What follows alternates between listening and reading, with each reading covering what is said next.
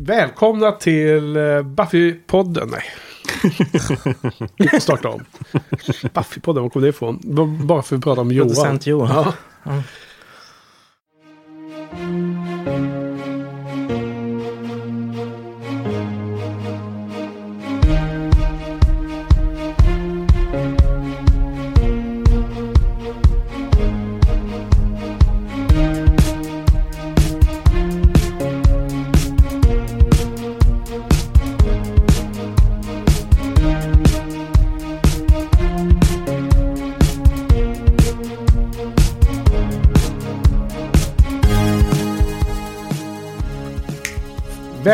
Välkomna till Shiny-podden. Första säsongen där jag och Karl och Johan pratar om Marvel Cinematic Universe. Och nu har vi kommit fram till sjätte avsnittet. Och eh, så jag får börja med att hälsa välkomna till kvällens poddning. Till Karl och Johan. Tackar. Tack. Hur står det till? Eh, bra. Ja, Lite trött i huvudet. Jag har varit på bio precis. Ja, precis. För idag är det ju eh, dagen före eh, ledig dag. Dagen före nationaldagen. Så att du har bara jobbat halvdag idag. Jag har haft halvdag, ja precis. Jag passade på att slinka iväg på bio innan jag kom hit. Kanske inte var så bra, för man blir lite... Ja, hur tänkte lite du där med upp- uppladdningen inför Ja. poddning? Vad har du sett fel kanske. Eh, Wonder Woman. Ja, det är samma genre. Ja, det är det i och för sig. Lite en annan... eh, Ja, det är DC istället, så det är Ja. lite en annan känsla, kan man säga. Ja, precis. Men, Men- vi ska nog inte spoila någonting. Jag, vet att det finns folk som är supersensitiv. Jag tänker mest på Patrik. Mm. Han är, gillar inte spoilers. Så att... ehm, Men det finns ju en koppling till Tor 2 i alla fall. eh, Patty hur menar du? Jenkins. Mm, Ja, det gör Vad sa det. du? Vi har regissör Patty Jenkins Just som det. skulle ha gjort Tor 2. Ja, men det var den trivian vi eh, fiskade upp. Ja, precis. Att hon var med där i projektet och sen blev det Wonder Woman istället. Ja, precis. Och utan att prata om den filmen så har det varit mycket om filmens eh, eh, plus och minus har det också varit mycket snack runt omkring i eh, metafrågor runt kvinnliga regissörer och kvinnliga huvudroller och allt. Visningar för enbart kvinnor också. Ja, Som vissa stör sig på. Men- Män då främst. och, och så, så, så, såg du att Joss hade tweetat om det? Svar på det? Nej. Han hade sett den eh, som tidigare på en annan pre-screening som, som det nog var han och några få till och det var bara män sa han. den gången. Så det har redan varit en only män. Så Okej. det var ju så lugnt. det Ni kan det. sluta och Ja. oja er ungefär. Så skrev han. Ja, Karl du har varit helt ledig idag va? Jajamän. Vilken lyx. Ja, det är två fyra dagars helger i rad. Wow. Ja, då blir man glad. Du var inte ens semesterdag eller var du bara ledig? Bara ledig. Ja. ja för mina lyssnares, eh, för lyssnarnas skull ska jag säga att jag har jobbat full dag idag. Så att det, då blir det upp till eh, er två eller att dra det här lasset idag då. Du är Full av energi som varit lediga hela dagen. Du käkar mycket bullar här nu innan, så du är nu uppladdad. Ja, precis. Det kommer ju hålla någon timme i alla fall. Och sen så går sockerhalten ner så här så blir man liksom helt sänkt istället. Ja. Okej, men vad bra. Men idag ska vi i alla fall snacka om 11 och 12 filmerna. Och det vill säga kapitel 5 och 6 i fas 2. Avsluta fas 2 som också är sex filmer i, i Marvels Cinematic Universe. Vi ska börja med att prata om Avengers Age of Ultron som kom 1 maj 2015. Som är gjord av, och skriven av Joss. Och sen ska vi prata om Ant-Man som kom då eh, 17 juli 2015. Båda är Summer Blockbusters. Den är då regisserad av Peyton Reed och eh, skriven av Edgar, Edgar Wright och ett gäng till folk som vi nämnde förra podden också. Så det kommer lite senare. ja, hur känns det här då? Är ni, eh, var ni laddade inför att titta på de här två filmerna? Vad hade ni för några så att säga, förväntningar på generella orda, nivå? Medan jag tar fram inboxen här. Ja. Karl, vad hade du för förväntningar? Ehm, Jag var väldigt nyfiken på Age of Ultron. Mindes inte så mycket mer än att den eh, var en besvikelse när den kom. Ehm, Ant-Man kändes mer som ett säkert mm, kort. L- Så det är lite lagom insignifikant i serien. Mm. Mm. Spännande. Du Ungefär, då? ungefär lika. Jag var besviken på Age of Ultron när jag såg den. Mm. Eller besviken. Jag tyckte den var inte speciellt bra. Men eh, vi får se nu då. Vad jag tycker. Men Ant-Man gillar jag ju väldigt mycket. Men eh, ja, det, ska, det var intressant att se om den håller. Mm. Eh, Och ni hade inte sett om filmerna någon gång sen bio? nej, nej. Nej, jag hade lite samma här. Att jag inte hade sett om den. eh, Och var också jättenyfiken på att se om eh, Age of Ultron. Eh, Inte lika nyfiken på Ant-Man för den såg jag ju på hemmabio. eh, Lång tid efter också. Så det känns mer nyligen som jag såg den. Känns mer fräsch i huvudet. Jag kommer inte ihåg när jag såg den men det var, det var som inte alls i närheten av att den kom ut. Så Mm. jag var ganska sen där.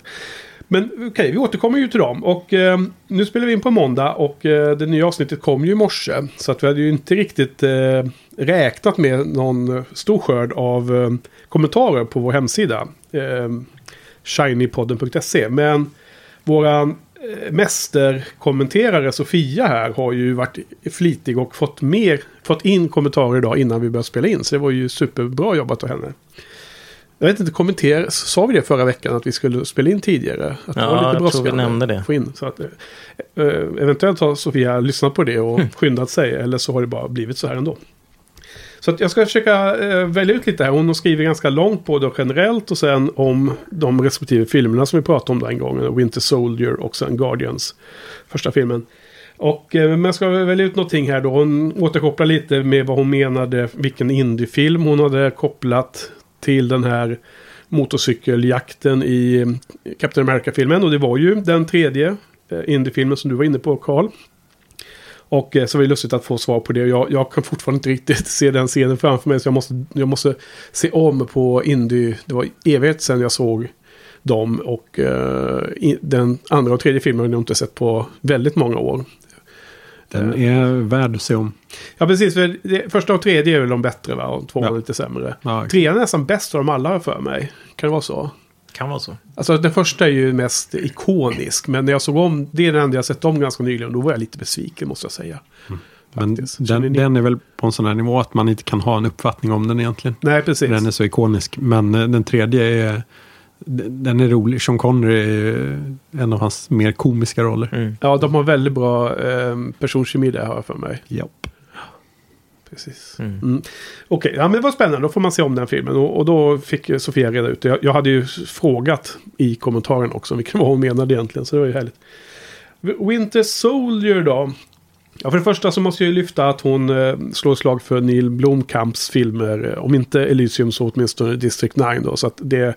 Av- fem av fem till Fem av fem för Sofia. Så där måste ju highlightas. Och det Go Girl, det är bra att eh, eh, ska hylla filmer också. Eh, men sen var det lite snack hit och dit om konspirationsfilmskänslan. Eh, som hon utvecklar lite om vad, hur, hur den strukturen brukar vara. Så det kan man läsa på, på eh, ja, bland kommentarerna om man vill se mer exakt vad hon var inne på där. Det var intressant läsning. Men jag vill lyfta istället lite mer om Guardians där.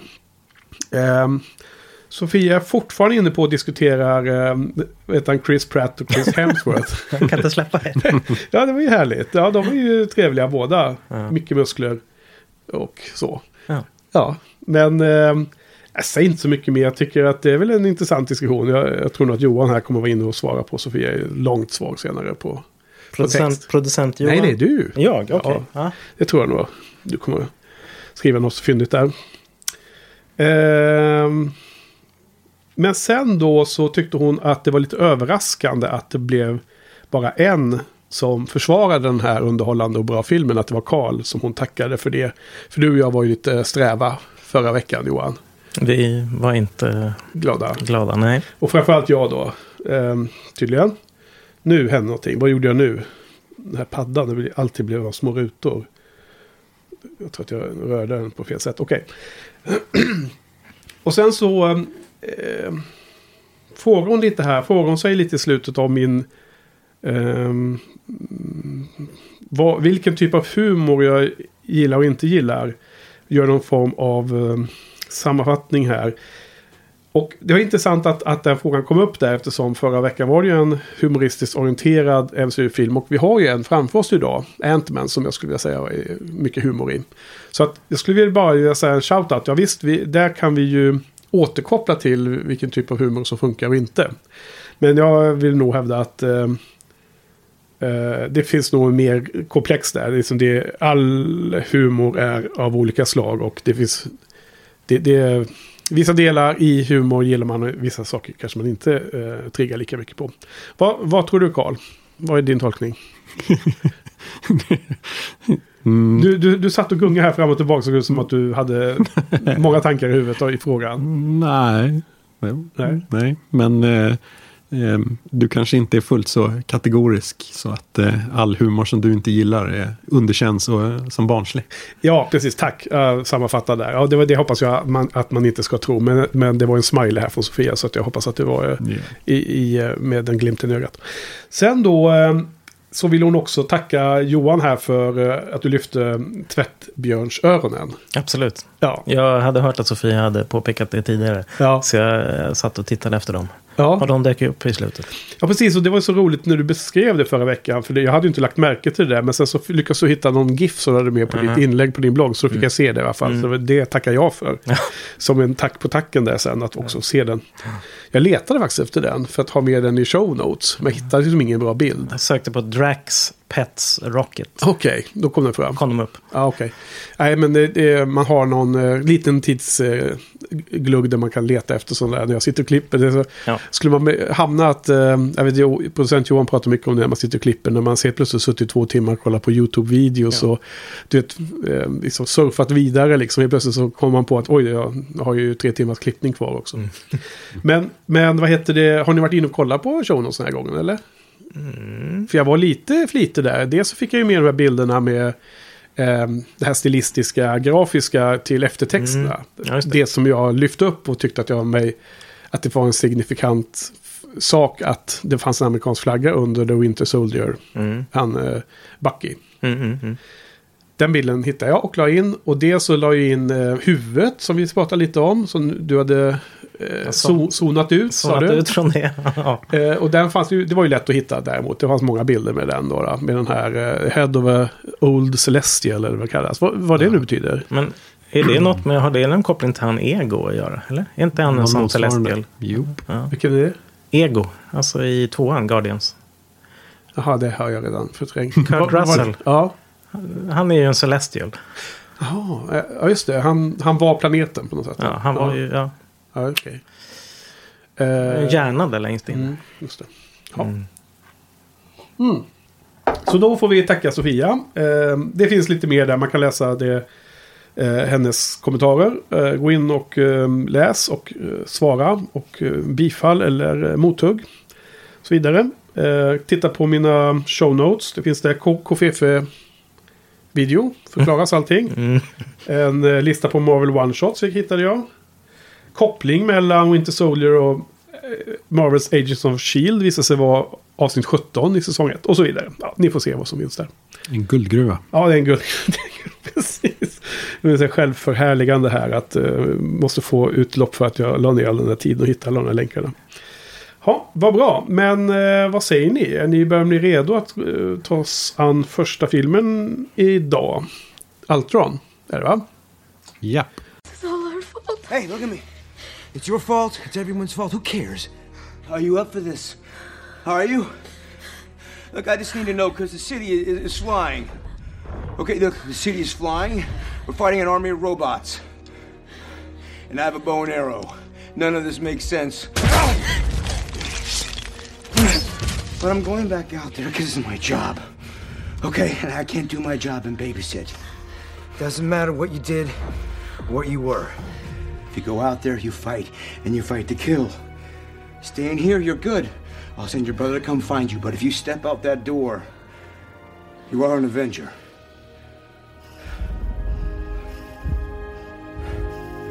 Aye, good chat. The city is flying. Då kör vi då. Första filmen för ikväll är ju Avengers Age of Ultron. Och jag lämnar med varm hand över till Karl att eh, återberätta lite om vad som händer i denna film. Så att lyssnarna kan minnas och känna sig hemma i våra diskussioner senare. Ja, det är förvånansvärt lite faktiskt. Um, inleds med att eh, hela gänget, hela Avengers-gänget åter är samlade under Stark Industries nu, verkar det som. De har fått ny... Vad menar du? Det var väl en Avengers-hus, va? Inte det? Ja, precis. Men det ägs väl mer eller mindre av Stark på nu. Okej, jag trodde de gjorde en poäng av att det var Pepper ett nytt Avengers Ja. Ja, precis. Captain America chefar. Men det ägs ju fortfarande av... det är Stark-pengar, Okej, ja det är möjligt. antar jag. Men det är väl det här, är det inte huset som är märkt med ett A? Jo, precis. Men, men var får de sina intäkter ifrån? Jag gissar Stark. Stark Industries.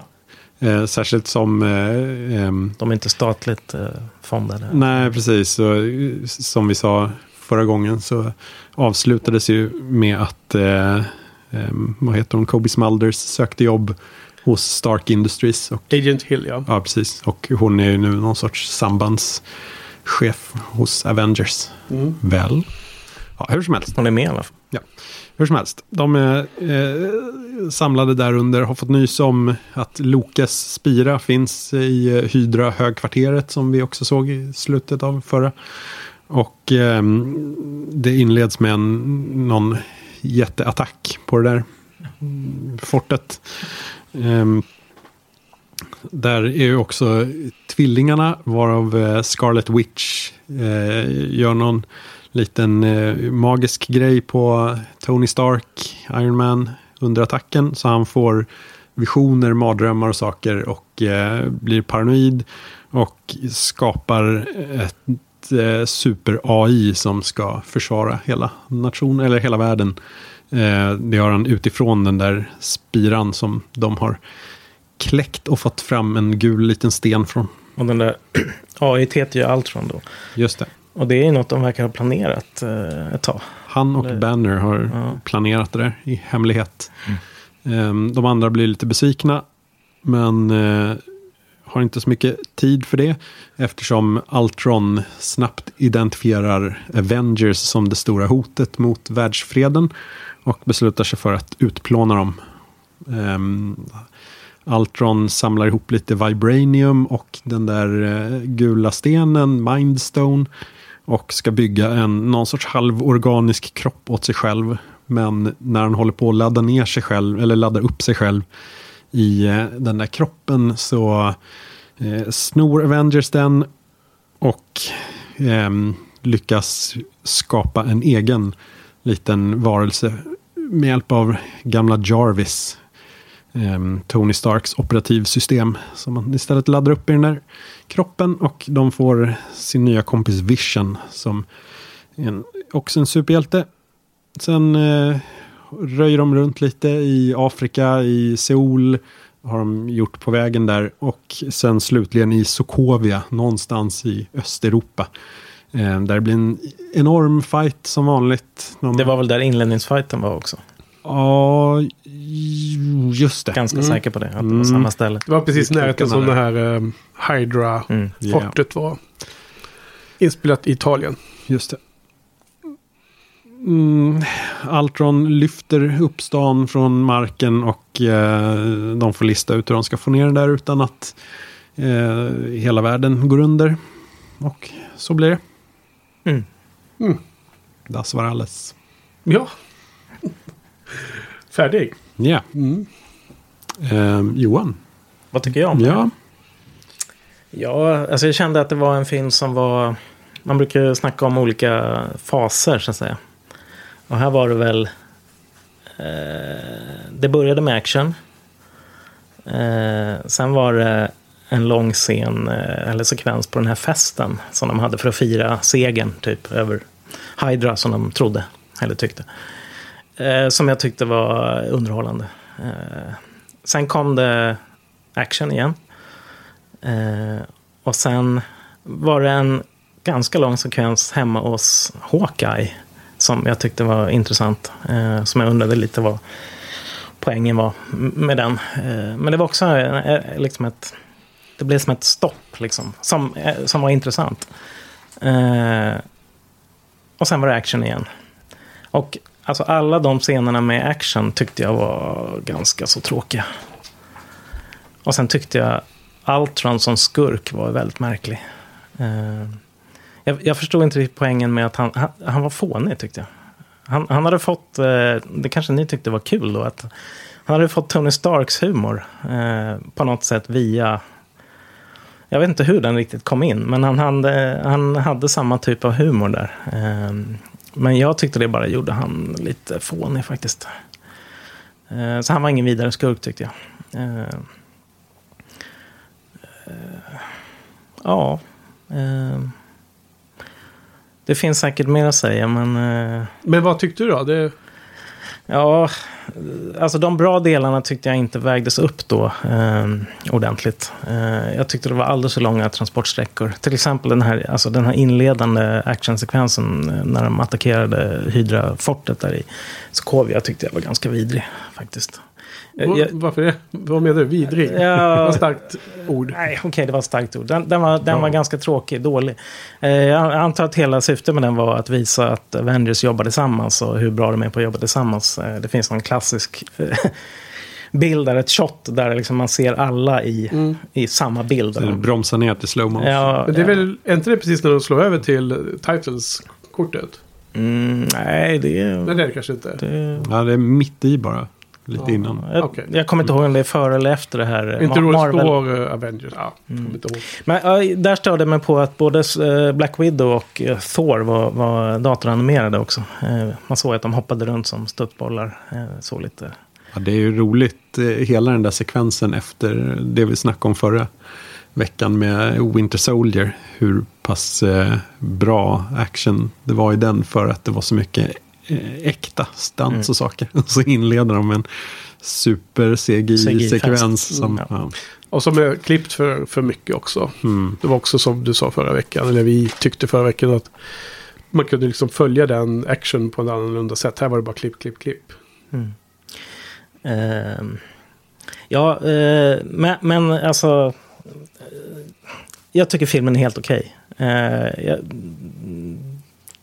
jag, jag hade inte tråkigt, jag hade inte jättekul heller. Ehm, och... eh, Så hur många gånger somnade du då på den här? Som- nej, ingenting, ingenting faktiskt. Ingenting. Nej, bra. Eh, men, och sen, sen har vi såna här grejer som eh, hela den här AI, Artificial Mm. Intelligence-biten. Eh, som är en... Det är ju mer som en, en vad heter det, ingrediens. Men Mm. alltså den... De gör ju egentligen ingenting mer än. Och det kanske... Nu, nu som Henke brukar säga, ja, men det är en serietidningsfilm. Vad, hur, vad ska de göra med den? Liksom, de har liksom inte... Det är inte den typen av film som kan Vad gå, menar du? gå på Vad, djupet. vad, vad brukar jag säga? Jo, men alltså ibland att man kan inte förvänta sig att en serietidningsfilm ska liksom gå på djupet och verkligen utforska ett, ett ämne eh, på ett sätt som till exempel, inte vet jag, Ex-Machina kan göra. Som jag tycker Ja, tar upp en sån fråga betydligt mer. Eh, här är han liksom en, eh, han blir en bad guy ganska eh, direkt. Eh, som man bara ska få göra. Det finns liksom inget... Och det, det här klassiska med att eh, en eh, artificiell intelligens missförstår och misstolkar, övertolkar sitt uppdrag och, och ska förgöra världen. Ja, jag vet inte, det är Mm. inget, inget som är speciellt intressant tycker jag.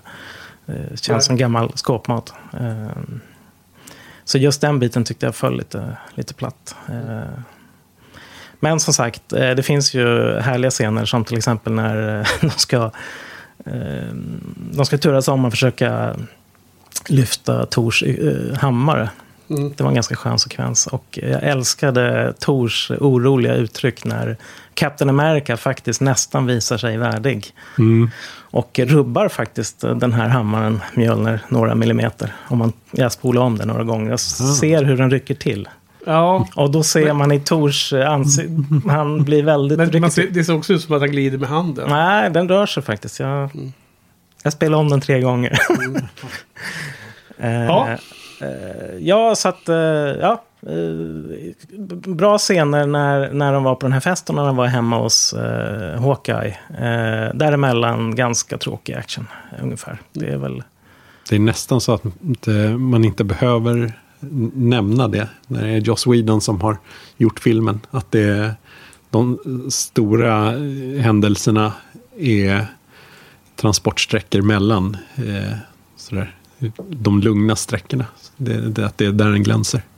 Ja, När ja. de bara får sitta och Det hänga. är lite tråkigt att, att man inte kan få en helhet där. När det är just i det här fallet. Som jag tyckte då, och ni andra också i i Winter Soldier. Där det inte bara var transportsträckor. Eh, Mm. Är du klar? Nej, men... Nej, du, inte du, klar. Fortsätt då. Nej, men du kan hoppa in. Jag är klar för tillfället. Okej, vad bra. Eh, jag håller helt med att det är synd att eh, det är olika bra. Eh, de actionscenerna är ju inte filmens styrka. Och eh, jag som såg den på Blu-ray och kollade på de här, eh, vad heter det, deleted scenes. Och du, du kanske också har sett det Carl, som du brukar ha gjort. Japp. Så är det en, eh, en scen som är, som är, har du sett deleted scenes? Nej. Nej. Det är en scen när Thor och går med Erik Selvig och ska lära sig om eh, hotet med genom att gå in i någon vatten och han ska få kommunicera med något, eh, något Den- annat väsen. Den kändes nedklippt, hela Mm. den eh, biten. Och, precis, och den som finns ju en mycket längre scen och så finns det tydligen ännu längre idé med det. Och ehm, så lyssnar man på kommentarerna eh, om... Det såg jag de bortklippta scenerna, det lyssnade jag på när Joss motiverade varför de, de var klippt. Lyssnade du på det också Karl, eller? Ja. Ja. Hörde du hur jäkla trött han lät? Ja. Ja, helt bisarrt hur sliten lät. Och man fick en känsla av att han, han berättar varför scenen skulle vara med. Och sen avslutar han bara med, men så kunde den inte vara med. Ungefär på den nivån. Och jag har också läst på, på IMDB tri- Trivia att han ville ha med den, den, specifikt den här scenen, den långa versionen. Och eh, studion gav honom ett ultimatum. Att han fick ta med den om man valde om man kunde ta bort hela scenen från bondgården. Hos Hawkeye. Ja, och då fick han ju välja mellan de två. Och då Ja. valde han ju Valde han ju rätt. Valde han fel? Nej, jag tycker nog att det, de är Jaha. väldigt Du viktiga. var inte så förtjust i den här... eh, Nej. Men, men det, det, det känns som att det är studion som har drivit de här bombastiska scenerna mer. Eh, om man lägger ihop mycket, läser mellan raderna och lyssnar lite på vad han säger. När han uttrycker sig om varför han klippte bort vissa saker. Och när han... Därför även den här scenen till exempel mellan... Eh, vad heter hon? eh, Nat och eh, Banner. När de ska duscha och sådana saker. Mm. De pratar om ett eventuellt liv ihop. Mm. Den är också längre och så. Har fått klippa ner. Ehm, det kanske var andra skäl, men det, det fanns mer sådana saker som, som de ändå har spelat och gjort post-production på som, som sen har klippts då. då. Mm, nej, för man behövde verkligen ha med jättelänge med hela den här staden som svävade ovanför. Ja, precis. Det måste vara med i en Ja. kvart, liksom. det, det får man inte klippa. Nej, men jag har lite liknande som du var inne på och beskrev ganska mycket Johan. Så jag ska bara sammanfatta lite kort att jag var också nyfiken på att se om filmen eftersom jag hade minne av att den där slutscenen var så himla mycket längre och att den var den klart svagaste delen i hela filmen. Så att jag, den har liksom dragit ner... Eh, minnet av filmen har förmörkats av eh, det dåliga slutet. Då, då. Så jag kunde till min glädje inse att det var inte så långt som jag hade för mig. Precis som Captain America, första filmen, hade jag ju minne av att den avslutas med anfallet mot Red Skull och allt det här. Fast då var halva filmen kvar. Så att liksom minnet spelar ju spel med en ibland. Och jag var också liksom nyfiken på att se om den var så svag som jag kom ihåg den som. Men jag måste säga att jag var ändå positivt överraskad. Du menar just slutsekvensen där? Nej, utan jag var nyfiken på om hela filmen var så svag. Fast du gav ju den en fyra. Ja, precis. Men den var ehm, på, på min blogg, tänker du kanske. Mm. Jo, Ja, jag var inne och tjuvläste lite. Ja, jag, har inte, jag har inte kollat det, men jag kommer ihåg att eh, det, det är vissa filmer man liksom tycker jättebra när man sett dem och sen så faller de tillbaks genom mellan, liksom, allt eftersom tiden går. Och har det gått några år tillbaka så kan man tänka tillbaka på en film som att den här var ju liksom ganska svag. För man har liksom bara fokuserat på de svaga delarna. Det var just det här som jag var intresserad av att se. Var den så svag som jag, som jag har låtit den bli i mitt huvud?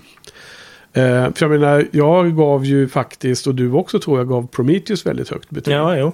Och det är också en sån här film som har fallit tillbaka och som jag liksom har inbillat mig själv. Kanske påverkad av att det är så många andra då som dissar filmen. Både Ultron och Prometheus. Så har man tänkt att den var svagare. Men det var ju det som nyfikenheten var att, att ut- utmana mig själv. Och jag måste säga att jag tyckte att den här var stört bra. Igen, ja, ja. igen liksom. Men, men då måste jag ju, håller jag med om all den kritik du säger. För att eh, The Big Bad, om man nu får utkall- kalla den så, skurken här med Ultron är ju dålig tycker jag. Ja. Ska man utforska en film om AI så håller jag med om, då ska man göra det i en annan format liksom. Eh, Eh, även om jag tyckte scenen när han blir till är ju svinhäftig alltså. Eh, när de har gått iväg på den här festen och jag tror det är Jarvis som håller på och testar olika konfigurationer. Och så det är någonting med något interface som de testar i alla fall. Så står det så här jättesnabbt står det på skärmen. För man får se den datorskärmen i själva test-setupen. Eh, så står det interface locked eller sådär. Och så bara blinkar det bara till och så blir det helt svart. Helt tyst. Kommer ni inte ihåg den scenen? Jo, men det är ju så att de hade gjort ett uh, sista försök. Och Ja, sen ja, misslyckades. misslyckades så gick de med på festen. Men sen var det som att ett försök till Ja, hände, sku- ja. hände skulle avslutas. Eller om det var Jarvis som satte igång det, jag vet inte. Ja. Det, det är väl, den lyckas med 77 försöket eller något sånt där. Ja. Han kanske Den står och pumpar på. upprepade försök. Ja, och alltså, och exakt den som startar den sekvensen var inte min poäng. Utan poängen var just att när han skapas AI så blir det helt svart. Och sen så börjar den här rösten då som är, vad heter han nu igen, James Spader. ja, det är han som gör rösten. Som, som, ja, och han spelar ju också, det är ju, han är ju där. Okej. De har gjort en sån här eh, Andy. Serkin-variant. Mm. Circus. Circus. Ja. Mm. Motion Så, capture. för först hade jag tänkt att han bara skulle vara röstskådespelare. Och skulle de bara köra det i CGI. Men han eh, vägrade, eller han sa att det, det här måste göras. Man måste vara i rummet och spela så. Så han hade ju, eh, det är så mycket längre än vad han var. Så han hade ju en pinne fastspänd på ryggen. Som var en bit ovanför sitt huvud med två röda bollar som skulle vara ögonen då. Så att alla skådespelarna skulle spela mot hans tänkta ansikte. Ja, ja, ja. Och så var det tydligen ganska svårt och sådär. Och de, de tittar ju på honom. Han, eh, han, den, hans röst är helt o... eh, efterbehandlad. Så det är hans riktiga röst man hör hela tiden. Okej. Och, och eh, han valdes av för att han har en hypnotisk och eh, liksom eh, ja. en, en röst som lätt kan förföra dig. Men, men vänta nu. James Spader. Spader. Ja, just det. Nu, nu, nu kommer jag ihåg att det var någon, någon förvirring om vem som var vem här, eller? James Spader och vad heter den andra? Woods. James Woods. Ja, jag har inga problem att se skillnad på dem. Vem är det som är med i Stargate? Eh, det är Spader. Okej, och det är han som spelar allt. Med Kurt Russell, du den här filmen. Ja. Ja. Ja. James Spader är med den, ja. Bra. Och då är det James Woods som är med i Videodrome. Ja, det har inte jag sett, Till men det är han kanske. Ja, nej, men då vet jag vem Ja. det är. Okej. James Spader är ju nu för tiden ganska bred. Han har ju eh, vuxit i vikt ganska mycket. Mm. Han är ju samtida med Robert Downey Jr. och spelat på många filmer på 80-talet. Bland annat den här Less than Zero som jag nämnde. Där han spelar han ju den riktigt onda figuren. Den som jag tipsade om för några poddar sedan. Vilket fall som helst. Vad var vi någonstans? Jo, men att han, när han skapar så tycker jag det är en ganska häftig sekvens. Som hur de åskådliggör det här. Um, så man tänker sig den här ehm, tidpunkten när AI blir till. Och som, eh, så det varnas om i, i den allmänna teknikdebatten. Även utanför superhjältefilmer. Det finns ju en del som, som, som tycker att det är en farlig Mm. utveckling. Google och Apple och alla forskar som galningar på det här. Men som skurk här i filmen så är det ju inget speciellt bra. Och tydligen så hade ju... Först var det idé att det skulle vara Thanos som skulle vara skurken. Men det ville What? inte Joss. Eh, Han, han tyckte att det var för att för snabbt ta det från... Det kan jag absolut hålla med om. Att ta det från någon form av eh, nära, mer jordnära till att bli helt spacigt. Skulle, liksom. skulle Thanos komma ner på jorden då var det tänkt, eller? Ja, men alltså Thanos kommer ju vara motståndaren Jo. i, i nästa Avengers-film. Jag antar att han skulle komma ner i någon sorts annan skepnad kanske. Eller? Jag vet inte, det stod inte. Men Nej. Joss valde att inte ta Thanos som, eh, som s- motståndaren ännu. För det Mm. kommer i framtiden. Jo. Sen så, ehm, nu pratar vi om det här på fikat redan, men jag kan dra det på podden också. Sen var det ju i serietidningsvärlden så var det tydligen allt som skapas av han Hank Pym, eller Plym eller vad han heter. Så, som vi sen ser i Ant-Man. Den forskaren. Och i tidigt manus så var det egentligen tänkt att eh, Altron skulle skapats av eh, någon myndighet, någon NSA-liknande eh, Inte Shield. Myndighet stod det bara. Och sen till, till slut så valde man att, att köra den här grejen att det var eh, Tony Stark, eh, Bruce Banner och Jarvis som skapade den i någon mening ihop. De höll ju på där och grejer. Jag tycker inte det är jättebra. Och sen så måste jag hålla med om att det här, eller, för du var inne på den här sista scenerna med den här staden är ju ganska tråkiga. Har det inte gått lite till överdrift det här med att man ska rädda civila? Att det är väldigt mycket fokus på det. Det är Ja. som att de, de, de, de ska lära sig den där läxan om och om igen. Att ja, nu just det, nu måste vi fokusera på att alla civila ska räddas. Och vi måste få upp de här eh, luftskeppen och de ska föras över. Och det ska på... Det ska Ja. vara någon, till och med en hund som skulle springa ombord och rädda. Precis, jag skulle säga det. Den här hunden. Det hoppas verkligen att det är liksom en Ett skämt. ironiskt. Ja, det, jag tänkte det här måste vara en blinkning. Ironiskt. Katastroffilmer. Ja. Det tror inte jag. Det tror inte du? Nej. Ja, nej, jag vet inte. Alltså, Nej. men just att det nästan ska vara som att man förväntar sig ett jubel i salongen när eh, Nick Fury kommer med en helicarrier eller vad det heter. Kanske det blev. Ja, kanske. Eh, men, vad, men styrkorna överväger i mitt fall faktiskt o- ordentligt. Och jag tycker det är så härligt med de här långsamma eh, scenerna där de interagerar och det är flera jättebra scener mellan olika Avengers. Alltså det är mellan eh, Nat och Bruce Banner på den här bar, festen och sen kommer Captain America och det finns återkopplingar till när han och Black Widow spenderar så mycket tid i förra filmen, Winter Soldier. Och det, ja, det, det finns ett antal schyssta scener liksom. På bondgården är det ju flera sådana bra tycker Ja, jag. jag håller med. De är bra de scenerna. Men eh, ja, det väger väl, jag gillar inte dem eh, lika mycket som du. Så det väger inte upp helt mot de här tråkiga transportsträckorna då, då för min del. Nej, det, men när de kommer så tycker jag de är så himla bra. På något sätt så är det... De skriker mer Joss i mina ögon än de här bombastiska actionscenerna som jag också blir ganska uttråkad av.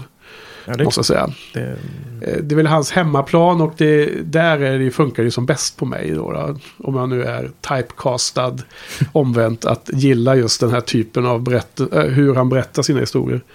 Eh, mer, sen tycker jag Elisabeth Olsen är himla härlig i den här filmen. Eh, Så himla badass. Så det är en sån där häxa som är... Hon är precis så som jag tänker mig att, ol- att sådana fantasy-magiker är. Och kvinnligt kön, man har läst olika. Eh, The Wheel of Time och sådana. Det är den bilden man har i huvudet. Den där typen av krafter och den där typen av aktion som man får se här. Som för övrigt är lite lik hon eh, Phoenix där. Vad heter hon? Grey någonting i X-Men-filmen. Där hon är som mest. Jean Grey. Ja, du vet i tredje filmen som är allmänt hatad och bespottad som jag tycker är ganska bra om man jämför inom den genren. Alltså inom den serien. När hon är så himla badass, har som mest eh, power där. Det, det så tycker jag är samma typ av eh, eh, stark magiker som hon eh, Scarlet Witch har i sig här i de här filmerna. Ja, de är väldigt tydliga X-Men. Ja, Ja. de här som inte får kallas mu- mutanter på grund av... Ja, ef- Hopp- ja, eftersom sådana inte existerar i Nej. den här världen. Så det är- mm, Och det, är De- så, det- det, det vet ju alla, men kanske inte ändå alla, att Marvel har sålt rättigheterna till X-Men till Fox. Så att det där har blivit strul då. Mm. När de vill använda två X-Men-karaktärer. Ja, nu är de ju istället framädlade av Hydra. Ja, Enhanced kallas de väl. ja. Så vi, vilket är synd. Ja, det, blir, ja. Ja. det gör väl inte så mycket, men det är lite fånigt. Ja. stör mig ganska Det gör det. rejält. Ja. Vad då för något? Att de inte passar in. Jag tycker hennes magiska krafter inte alls passar in i den här världen alls. Men Och det är har- samma sak med, Doctor Strange? ja, det blir Eller? ju tråkigt när man får se den. Ja, det, men, det är ju mer liknande som hon håller på va? Ehm, ja, det får vi se. Ja, den har vi väl sett allihopa. Jag minns den inte bra Nej. tillräckligt nej. för att jämföra nu. Men eh, jag störde mig lite på eh, Lokes spira, att han kunde ta över folk med den. Ja. Men det förklaras ju ändå här att det, den Infinity Stone som låg i spiran är Mind Stone som är just före där. Ehm, Så då finns det ju någon sorts förklaring till just exakt den sinnespåverkande. Men annars är det ingen som har det här. Utan det är ju alltid någon sorts genetiska förändringar. Massa vetenskap som har fixat fram eh, alla superkrafterna. Väl. Nej, och sen här inte kommer en Thor och, supermagiker. Inte Thor och Loki. Nej, men de är ju De är gudar. Mm. Halvgudar. Ja, och det är ju inget man kan odla fram genom Mm. bara enhansa någon. Så jag tycker att det sticker ut jättemycket att det kommer in någon med magiska krafter. Okej, ty- ja. De- de försöker förklara det med någon typ av science fiction eller vetenskap. Att de har eh, i forskningslabb tagit fram, fått fram på något sätt magiska Ja. krafter. Lite mer fantasy-egenskaper. Det matchar inte riktigt. Det är exakt. Ja, det kan jag nog hålla med om. Men jag, jag gillade ändå henne som karaktär. Men... eh, mm. Det, går, det där flyger över huvudet på mig. Jag eh, stör mig inte så mycket. Men det, om det är, de är mutanter. Sen är det skitsamma att inte Marvel får kalla det det liksom. Vi vet ju att de är mutanter. De finns ju i, i kanon, i grundmaterialet som sådana. Mm. Så det, det är sättet som jag... jag har inte, för det första så tänkte jag överhuvudtaget inte på att det var en... Att det skar sig just i det här fallet. Däremot så, eh, när du nu för det på tal så väljer jag att se det som att ja, de är mutanter. Sen skiter jag i att eh, Marvel Studios inte får använda det ordet på grund av Ja, copyright. fast det är väl hur de har kommit fram. Att de har Jo, jo, forskats det, fram. Den, den, eh, den förklaringsmodell som de kör här, det kan man ju strunta i lite när man vet att det bara är en konstruktion för att företagen har sålt rättigheter till varandra. Ja, det, det tycker men inte så, jag. så menar jag. Ja, men när vi nu har tvingat oss igenom en massa filmer där de Ja. har byggt upp en mytologi där allting kommer från Howard Stark som har uppfunnit allting. Och, eh, då tar de genvägar någonstans ut i Men det är ju inte riktigt sant ändå eftersom vi har ju Thor och dem. Det är skitsamma att de är halvgudar. De är inte uppfunna av Howard Stark. Så det, det är ju falskt att säga att alla superhjältar har. Men det är ju en, någon sorts religiös eller utomjordisk grej. Det är, ja, Ja, det, ja, det är inte religiöst, det är utomjordiska. ja. Sen att eh, det är kopplat till mytologi är en annan sak. Men just att blanda in ren magi, usch. Mm, ja, det gillar inte du. Nej, men jag, jag tycker hon är härlig som karaktär i alla fall. Det håller jag med om. Sen kan man ju då diskutera om, om det passar in i den världen eller inte. Sen så, så läste jag någonstans där också att eh, Wolverine, alltså Hugh Jackman hade idéer om att han skulle vilja vara med i Avengers-filmerna. Och det var liksom diskussioner om det, men så blev det inte av så. Och det var väl också kontraktsskäl och så, det gick inte. Men att det fanns en sån idé. Och han, Fast- han, ville se en scen där eh, Wolverine fightas mot Iron Man. Det var en djärv idé. Vad sa du? Det var en djärv idé. Ja, precis. Ja, exakt. Nu kommer du till liv igen. Ja, Det har väl legat nere ett tag. Här. ja. Som eh, Tony Stark när han sa Hello Dear till, eh, till traktorn. Traktorn. Så härlig scen. precis. John Deere-traktor. Mm. Ja, fortsätt Karl. Du hade något annat? Eller? Du var inne på någonting? Nej, Nej, okej. Ja, vad, vad ska vi säga då? då? Har du något mer Johan? Någon annan spaning? Ja, alltså det var, jag tyckte det var kul att eh, både Black Widow och Hawkeye liksom ifrågasätts eh, lite grann. De ifrågasätter sina egna roller i teamet. Mm. Alltså de är ju refererade till sig själva som, ja varför är vi med i det här teamet? Men då har ju Black Widow har en ganska rolig kommentar där om Hawkeye att, eh, vad är det hon säger? Eh, It's good for the team spirit to, to think that he's important. Nå- något sånt liksom. Att, eh, att Hawkeye ska vara med. Det är ju samma med att han blir skadad där i början. Eh, jag noterade att de, de just eh, han Barton, vad heter han? Cliff, Clint Barton? Eh, Hette han Clint va? Ja, Jag kommer inte ihåg. Ja. Ja, de nämner han väldigt mycket i början. Alltså, Mm. han, han blir skadad, de pratar om honom, de nämner honom med namn. Barton säger de väldigt ofta. Jag bara funderar, varför, varför gör de det? Men det är liksom, lite grann känns det som han är, de ska lyfta fram honom som eh, karaktär och att han på något sätt är själen och hjärtat i gruppen ändå. Tror jag. Det är möjligt alltså. Och sen leder det till den här eh, Ja, men- bondgårdssekvensen på hans gård. Då. Intressant kommentar av Joss på hans kommentarspår om en bortklippt scen. När, när eh, Hawkeye står i eh, någon hall och pratar i mobiltelefon med sin fru. Mm, Och eh, Captain America går förbi. mm, Ehm, då är den lite längre på den här Blu-ray. Så kan man se den hela scenen. Och då så säger Joss. Ja det här var när vi fortfarande jobb... Alltså så som jag kommer ihåg det så säger Joss någonting i, i slang med att. Det här var när vi fortfarande hade um, Hawkeye som en eh, mystisk figur i filmen.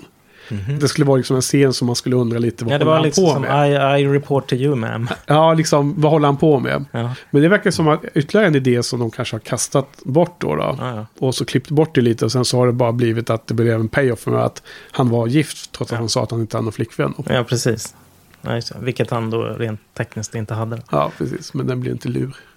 det var väl klokt att inte bygga upp något supermysterium kring det. Ja, Då precis. hade det känts ganska Ja. torftigt kanske. Att jaha, det var bara, Eh, bara det där. ja. Nej, men man kan, ju, man kan ju undra lite vad Black Widow och, och Hawkeye gör i det där teamet. Eh, med en pilbåge och ja, martial arts skills. I och för sig, Black Widow är duktig på att få hemligheter ur folk och lura folk. Eh, Precis. men eh, Och Hawkeye är ganska bra med sin pilbåge. ja, han är snabb och bra pricksäker. Men Och är väl också bra på att göra lite snokgöra.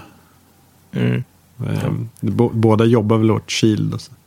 Och det gör de ju. Men, Mm. eh, Få pålitliga personer. ja, men att fightas mot chitaurier och sådana motståndare. Eller, då, Ja, och samtidigt så är det väl så med team att man är de man är och vissa har eh, styrkor som passar väldigt väl ibland och vissa har är inte. Och Ja. Man kan ju inte säga, nu har vi ett team som bara ska bestå av de, av de som i efterhand visar sig vara mest Men, starka. jo, men med det sagt då så är det ändå kul att filmen liksom, eh, eh, vad heter det, iakttar det. Eller liksom eh, gör en liten poäng, kommenterar Ja. det själva. Jag kommer faktiskt inte ihåg det du beskriver, men, men det är säkert där och så. Och, eh, jag kan tänka mig att det kanske är för att sätta upp just den här, att det blir en större payoff med när vi träffar honom i hans... Så här säger Black Widow. Civila. eh, Pretending to need this guy really brings the team together.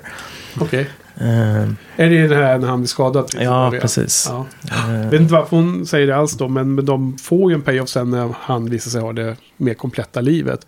Och framförallt jämfört med både Bruce Banner och, och um, Black Widow när de pratar om att ingen av dem kan bilda familj och ha ett vanligt liv. mm, Då är det ju som i perspektivet att vi också har lärt oss att Hawkeye har allt det där. mm. Nej, Håkan, han är... Han Är är det cyniskt att tro att det är eh, någon metanivå? Att de har lättare att skriva kontrakt med Jeremy Renner som inte får jobb någon annanstans.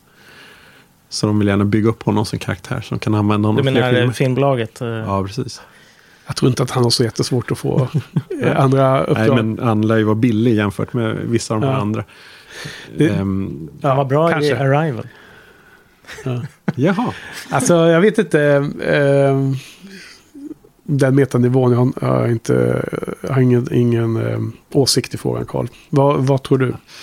Ehm, ja. Jag du tror att... du eh, tror Josse är supercynisk och det är det. det nej, du, producenterna. Ja, Men, eh, eller Kevin Feige. jag har skrivit eh, manus åt honom där då. Men det är lite märkligt egentligen hur hela den här filmen börjar. Med att det har hänt ganska mycket, ganska stora förändringar sen tidigare filmer. Helt okommenterat. Som att Iron Man är tillbaka med Ja. all, alla sina dräkter Det jag i full fart. funderade på vad om Iron Man 3 utspelar sig efter den här filmen. Eller? Kan det vara så? Nå, de refererar ju så mycket direkt till New York. Där i. Inget Mm. till Sokovia. I, i. I trean? Ja, Ja. I Iron Man 3, ja. ja. ja det, han, han, han har ju mardrömmar, han kan inte sova. Mm. Där, Så det- där det- har man det- en definitiv metanivå annars. Att han, han hade kontrakt till och med Iron Man 3. Så de visste inte att han skulle vara med här. Så därför tog det Nej, slut. och, Och sen och, och, sen, och sen var det ju slut även efter den här. Stod det ju. Ja, Och, och, just det. Det visste man inte om. Han lämnar ju någon bil där och åker iväg. Just det. Mm. Eh, när bara Captain America och eh, Black Widow var de enda som är kvar i gamla första gänget. Mm. Och då, då trodde man ju inte att han skulle sk- vara med mer. Men sen skrev han ju på för en, en film till då, Civil War. Ja. Så han handlar om honom istället då, igen. Ja, no. Så han har fått två avslut och sen Ja. har han liksom dykt upp i alla fall. Men, Ehm, men ja. det är ju, alltså, man kan ju förstå att okej, Shield rasade. Då är det rimligt att han kommer tillbaka. Men inte helt okommenterat. Och han kommenterar ingenting. Utan de ut, det känns som att den här hakar på ganska direkt efter Avengers 1. Ja. Ja. Fortsätter där Men det är, väl liksom, det är väl så lång tid som det tog att göra den här filmen. Ehm, det kanske blir en del viss disconnect trots att de jobbar hårt för att få den kontinuiteten i sin serie. Så vissa filmer tar väl längre tid uppenbarligen. Ja, samtidigt som det då är att Shield är borta ur leken. Så eh, Winter Soldier hände ju Ja. helt klart. Mm, ja, det är just det. Mm. Och, och eh, nu har jag inte skrivit upp det, jag får väl skriva det i show notes. Men Age of Ultron har ju en eh, tydlig referenspunkt i andra säsongen av Shield. Tv-serien. Som är typ 19 eller något liknande. Ungefär ett år efter då. Som eh, Avengers första film. Nej, vad säger jag? Nej, vad säger jag nu? Avengers. ehm, Winter Soldier är det vi pratar om. Vad hade ju det här, det här eh, när Hydra kom ut och Mm. började ta över Shield. Det var ju det som hände ett år tidigare. Får, får jag hoppa till den här eh, scenen på gården, eller? Absolut, men håll, håll, håll den tanken. Håll den. Jag, ska ta den. jag ska bara följa upp det här. För vi, vi pratade om eh, eh, eh, Hawkeye och hans roll. Och eh, jag börjar så, ta den grejen med eh, scen- Det är lite det jag är inne på också. scenen med eh, eh, Natasha och eh, Bruce Banner. Och för jag kommer ihåg att jag var lite jag var i någon diskussion, kanske med någon av er eller med någon annan filmintresserade diskutera det här med att hennes backstory som visas via de här mardrömmarna som hon får av, av Scarlet Witch. När man tittar tillbaka på hennes sk skolning och när hon blir eh, drillad till assassin och, och, allt det där. Och att de också eh, har gjort henne oförmögen att få, få barn, hon steriliseras. Hon kallar sig själv för monster. Och jag kom ihåg den diskussionen där jag själv tyckte att det var så eh, fånigt att spela upp liksom att bara för att hon var steriliserad och inte kunde bli mamma, att hon var ett monster. Sen när jag ser scenen nu så inser jag helt plötsligt att jag har helt missat dialogen. och helt, helt eh, missat poängen där. Som man kanske kan göra när man ser en film på bio och inte kommer ihåg detaljerna och sen så flera timmar senare ska försöka prata om det med någon. För här, här tolkar jag den här scenen som, som jag tror det ska tolkas. att vad hon säger när hon refererar till sig själv som ett monster. För hon säger till Bruce Banner att han är inte den enda monstret i rummet. Hon menar ju Hulken då. Han har sagt att han kan inte få barn. Det är ju omöjligt för mig som jag blir Hulken då. då jag kan inte ha barn.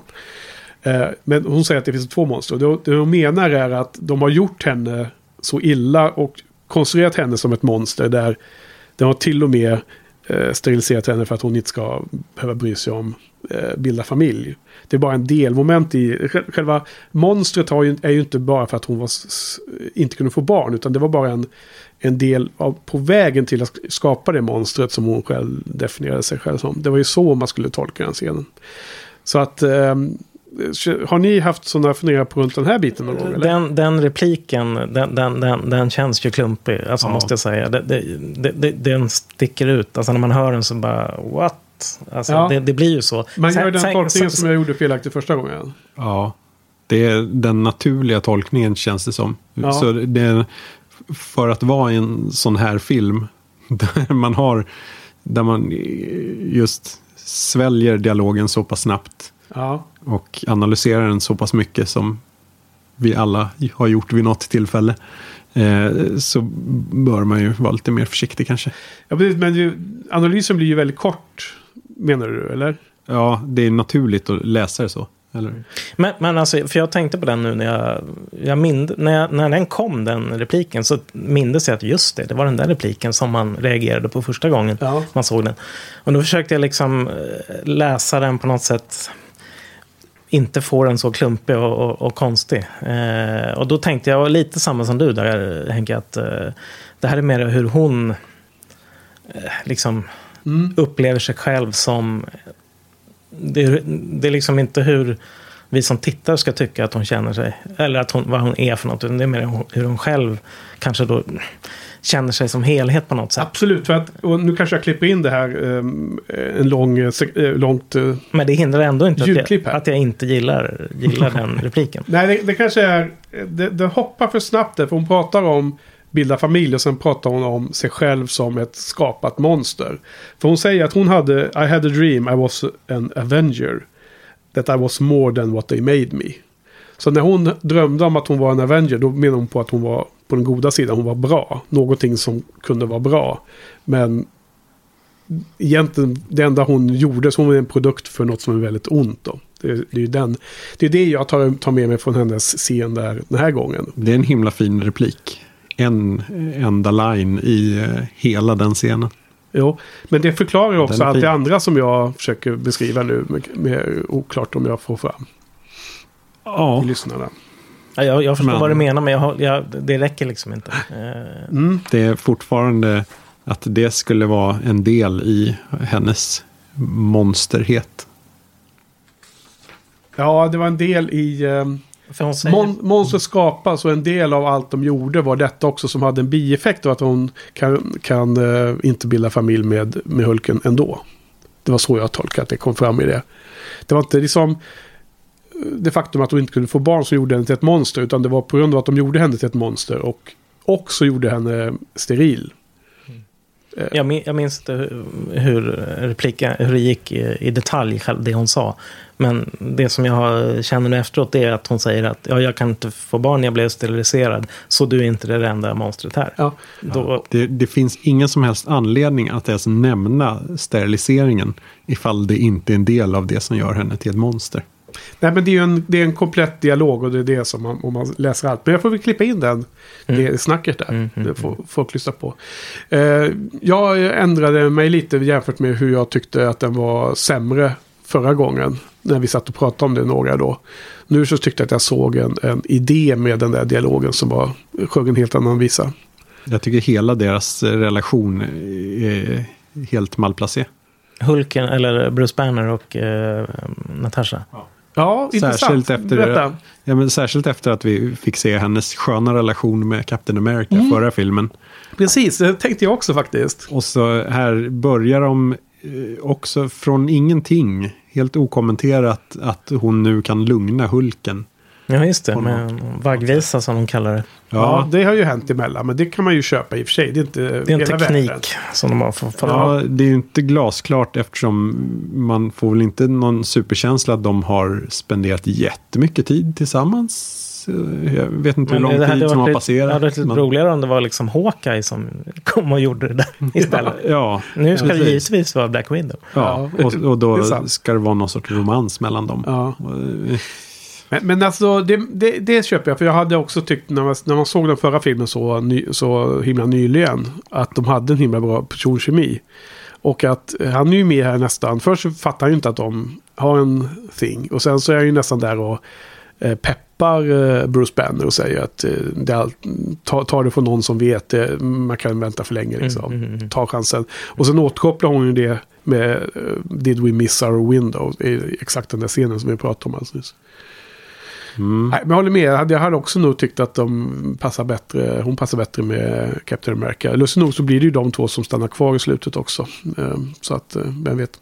Mm. Eh, vad, vad tänkte jag mer på där? Eh, I övrigt så är det ju lite där om man nu återkopplar till eh, Guardian som vi pratade om förra veckan där och hade den här långa diskussionen om huruvida mm, det var rimligt att de blev sådana bundisar snabbt.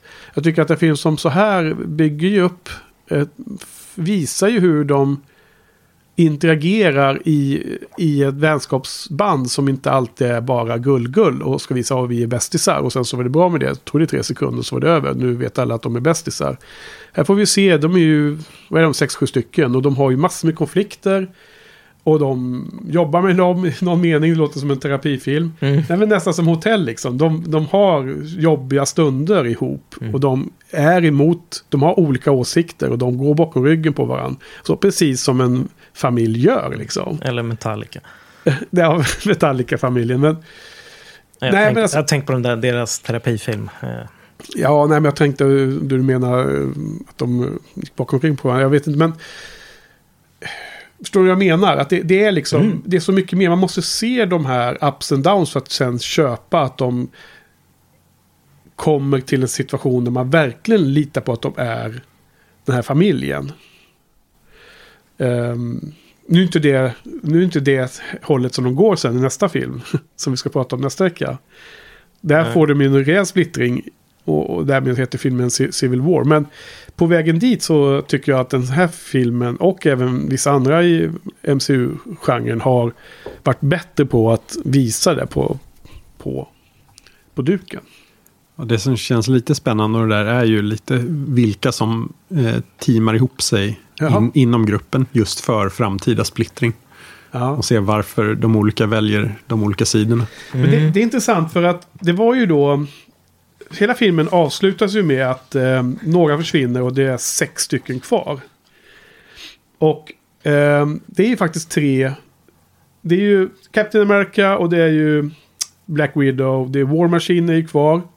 Falcon är kvar. Vision och eh, Scarlet Witch. Av de sex så är det ju tre på ena sidan och tre på andra sidan nästa film. Är det. Och sen så tillkommer tre till. Så det är ju sex mot sex. Spoiler. Ja, det, det är lite spoiler. Men det vi säger inget mer. Nej. Civil War, det får folk fatta ändå. Det finns en intern krig. Ja.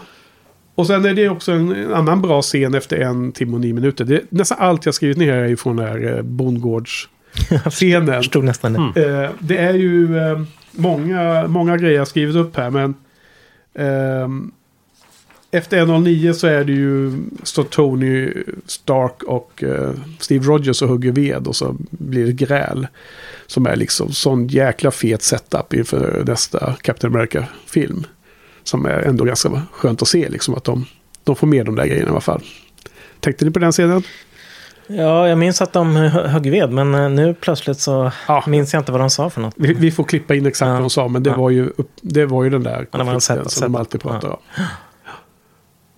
Ja, de har väl flera stycken. Men Ja, det är väl någonstans så ehm, försvarar Tony Stark att han har skapat Ultron för att försvara sig mot hot från yttre rymden.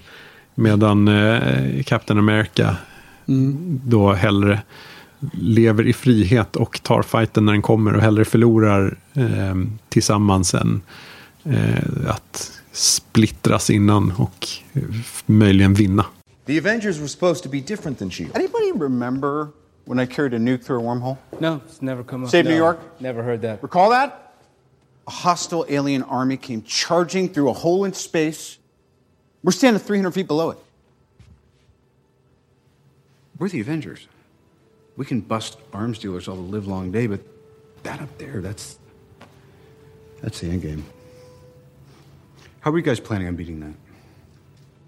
Together. We'll lose. And we'll do that together too.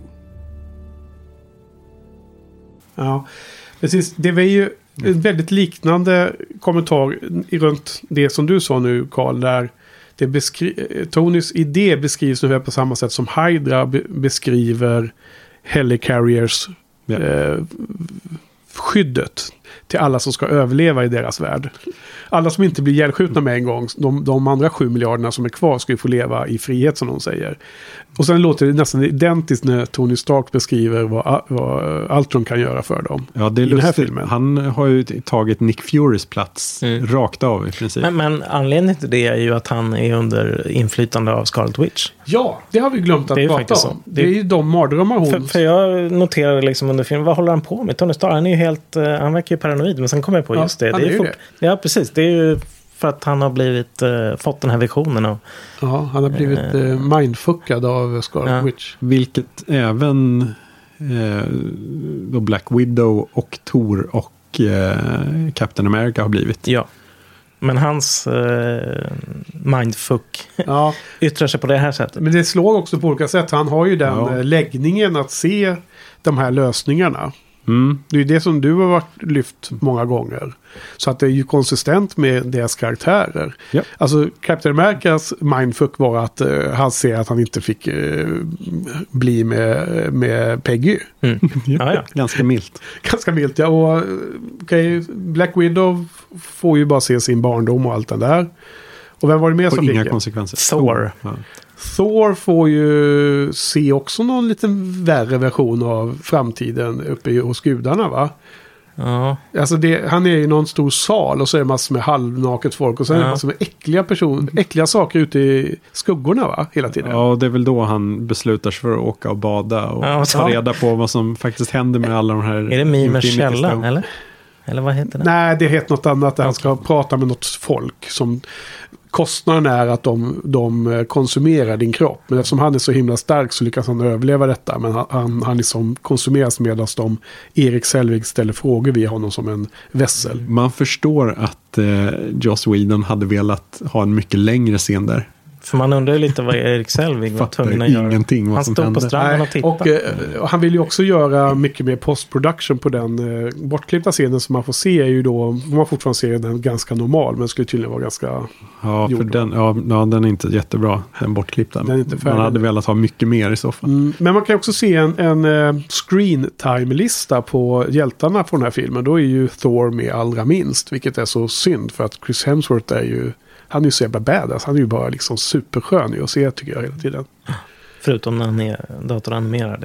Ja, det Actionscenen. vara- Men han var, han var med ganska tydligt minst då. då. Och eh, sen då eh, en annan rolig trivia-kunskap som jag tittade upp. Det var ju den enda som klarade sig från Scarlet Witch, eh, Mind Games. Vet ni vem det var? Kommer Ja. det var Hawkeye. Hawkeye. Han har ju varit med om det tidigare. Så han... Exakt, och eh, han gillade ju inte att han var under influens under hela förra Avengers-filmen. Så att det där anses som en ren meta-kommentar när han säger I've done the whole mind control thing. Not a fan. till henne. Han, han liksom slår bort det där och säger eh, mind games någonting bla bla bla. Not a big fan. Och det ska vara en meta-kommentar som jag ska vara honom för att han var så himla irriterad över att han inte fick vara sig själv i förra Avengers-filmen. Så han slapp köra vara den. Offret Både metakommentar och kommentar. Ja. Som åskådare kan man ju bara sympatisera med det. Mm. Ja. Det hade man gärna sluppit se. Nej, jag tyckte det var i och en, in, jag tyckte det var en väldigt kul och effektiv eh, berättarteknik att Tony Starks svarta demoner blev tydliggjorda på det här sättet och formulerade för oss. Och den scenen är en av de bästa i hela filmen tycker jag när han, han tittar på eh, sina, sina döda kompisar. Det där är ju många för som eh, ser som en, egentligen som en extra scen. Eh, som brukar, så- eh, en sån här scen som kommer efter. Hans, hans dröm när han ja, ser... okej. eh, liksom att det skulle lika gärna kunna vara en, en scen som dyker upp efter eftertexterna. Ja, som visar på de framtida... Precis, att det är uppe hos Thanos och det är liksom Infinity Wars. Eh, man får se eh, Black Panther. Om man tittar på vilka som ligger där så kan man tydligen se Black Panther dyka upp. Eh, och även Captain Marvel tydligen spekuleras det om. eh, För det är en tjej va? Ja. Det? ja. Det är väl hon som spelas av eh, Brie Larson i en kommande film. Okej.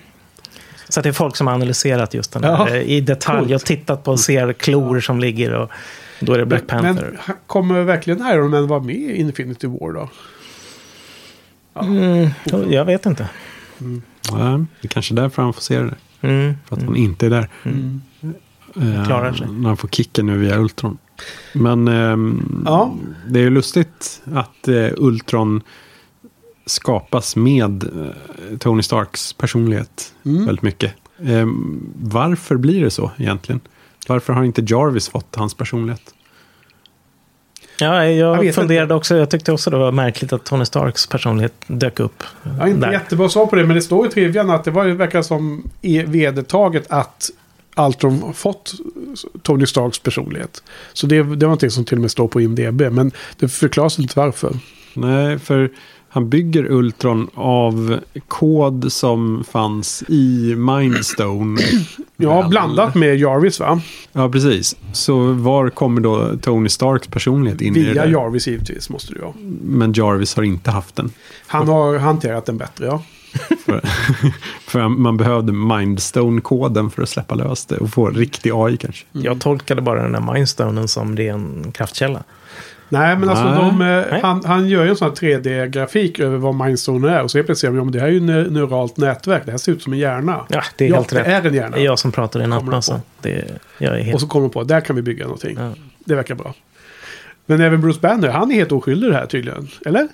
Eh, inte Det är bara. Tony Starks Han har, fel. Nej, de är, håller på med det där tillsammans. Ja. Han är en lömsk Men, men, men du, i din, i din Ja. sammanfattning så, du, så... Det lät som att du menar på att de håller på med det länge. Jag fick en känsla av att det här var inte länge, utan de körde det ganska...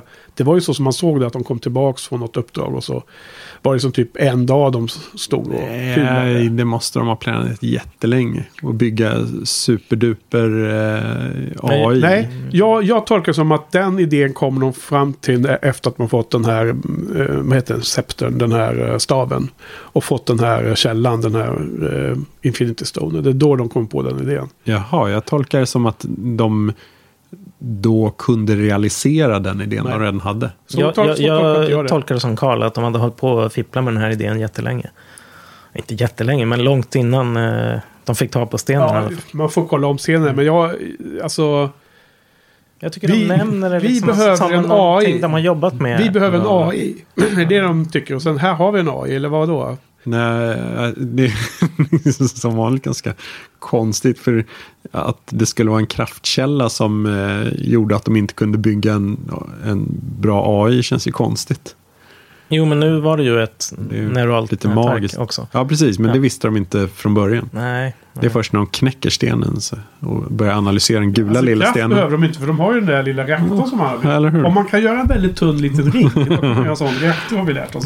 Precis. Ja, ja nej, men det är intressant i alla fall. Men kommer någon vart mer på den tanken, eller? Nej, det tror jag inte. Nej. Men det är ju lustigt, eh, just den där egenheten att eh, Ultron håller på att eh, utveckla sig själv hela tiden. Ja. Bara spotta fram nya versioner ständigt är ju precis vad Tony Stark har gjort från början med sina dräkter. ja. Det är lite lustigt. Vänta, gör Ult- Ultron olika saker? Alltså, Olika versioner av sig själv. Han massproducerar ju andra Ja. Ultron-figurer. Och Ja. de ska ju vara just eh, någon sorts evolution. Så att de blir bättre och bättre och bättre. ja, jag, ser, jag tänkte inte på det så mycket. Jag tyckte han var... Han, var, han såg likadan ut mest hela tiden så, så fort vi hade pratat med honom. Det här metallansiktet, den här roboten. Finns, det finns någon scen mot slutet när han eh, sprängs eller förstörs och då dyker det upp en till bakom som är liksom eh, stö- Jo, att, större. att det fanns flera Jo, men, jag, den, Var, den såg liksom större ut och Aha. bättre ut. Eh, tolkar jag För, det. för den, den stora utvecklingen han vill göra det är ju att göra vision då. Men alltså, det är lika som jag avstyra. Det är ju hans mål att göra sig själv till någon form av semi... Ja. ehm, Alltså inte bara helt syntetisk utan bara en blandning. Ja. Jag eh, satt och funderade lite på om, om jag kunde känna igen lite Joss teman och tänkte på att han jobbar ju med gruppen som en, eh, alltså icke, en familj utan blodsband. Det, det är sedan länge, det har vi sagt många gånger. Men Ja.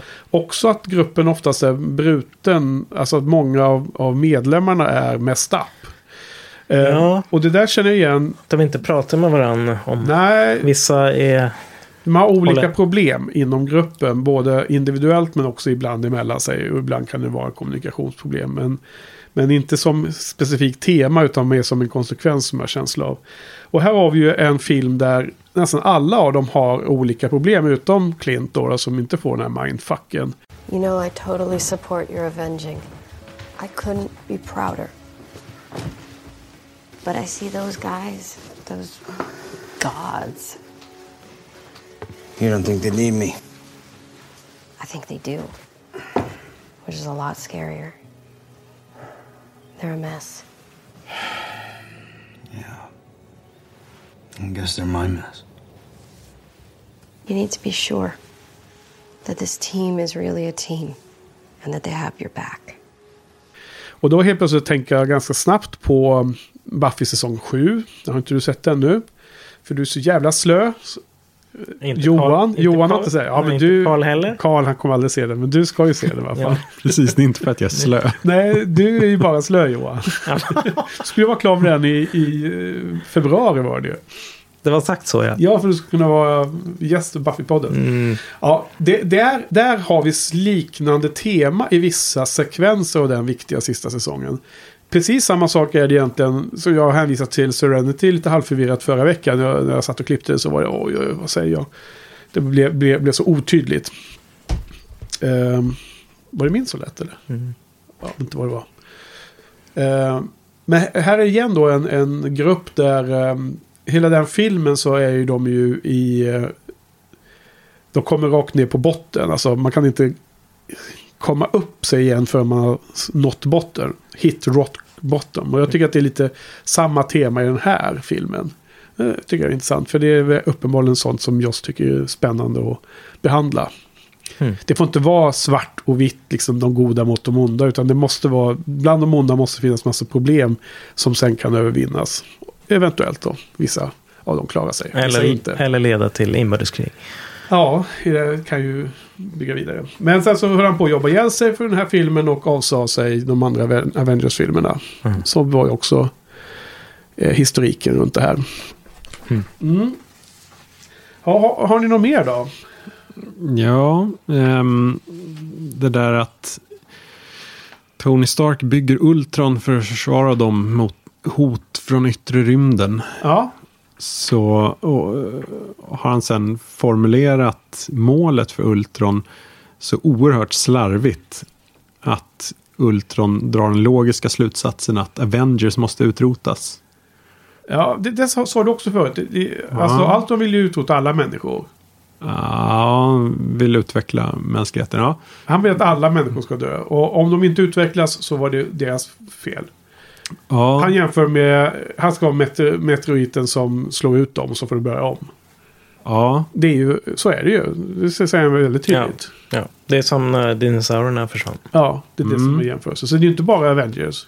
Nej, just det. Men Avengers är det som hindrar honom från att gå vidare med. Han hatar De ju planerna. sin skapare Tony Stark över allt annat verkar som också. Ja, men från början så är det baserat på de grundläggande reglerna, eller målsättningen som han har fått tilldelat sig. Ehm, att de att de presenterar som den sortens eh, AI. Lite sådär. Eh, Ja, det är lite gammal klassisk science fiction. Ja. Ja. Lite som jag var inne på att han, han misstolkar hans eh, uppdraget som han ska ha. Liksom. Ja. Över, övertolkar eller, Det är lite Det- blir fel. Terminator-filmerna och allting. ja, eller de här, eh, vad heter de nu då? Colossus, The Forbidden Project, tänker jag på. mm. Gammal 70-tals sci-fi där en dator får storhetsvansinne. Men, ja, men alltså han, han ger den här orden innan han vi, tror att de har löst problemet. Ja, För de är ju inte i rummet när AI föds. De är Nej. på sin fest. Men det var ju lite, det som den han, eh, Altron tog som input, det var ju när, när Tony Stark säger Peace in our time eller något sånt där. Ja. Alltså, Richard Chamberlain, eller vad heter han? Eh, Neville Chamberlain heter han. ja just det. Englands Har du premiärminister. läst om det? Kommentaren på Trivian? Nej, men... Jag, Du känner igen det? Ja, jag känner Det är det. historiskt. Ja, Nej, men du kunde det själv. ja, jag kunde det själv. Eh, och då är det det som, det, det blir liksom eh, Altrons order, så att Ja. säga. Ja, Peace det, our time. det är någon sorts humor i det.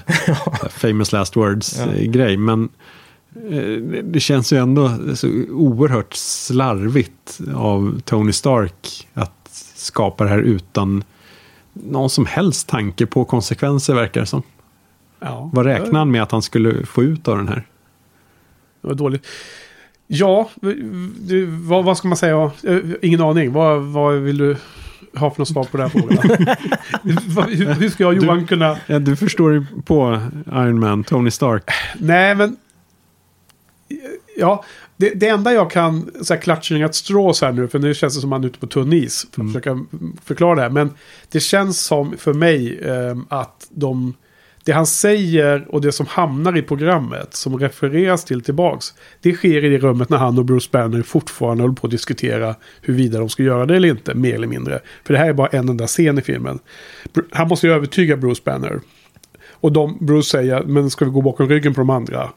Det är därför jag också inte tror att de har gjort det här i flera månader innan. Utan det, det kommer på det i stunden där. Och då så säger Bruce, då måste vi ju lura de andra. Och då säger Tony, ja men de behöver inte veta. Eller vad han nu säger. Han motiverar det på något sån enfaldigt sätt. Som man gör när man ska lura de andra och vet att det egentligen är fel. Och sen håller han på att säga någonting. Och det är det som dundrar in i AI. AI tar bara helt fel order då liksom. Det känns inte som att de sätter sig ner och skriver en så här skript om det här är de, de tio reglerna man måste leva efter som AI. Utan han bara säger något i den situationen för han ska gå på fest snart. Det känns ju så oerhört taffligt ändå jämfört med att de har ändå byggt alltså, större och större saker. Och eh, till och med Shield hade ju någon sorts tanke med sina eh, helicarriers. Ja. Ehm, men här så bara de dunkar Som upp också ett var, var supervapen. feltänk i och för sig. Nick Ja. Furys eh, tänk var också feltänk. Ja, precis. Men de hade i alla fall någon sorts tanke hur det skulle funka.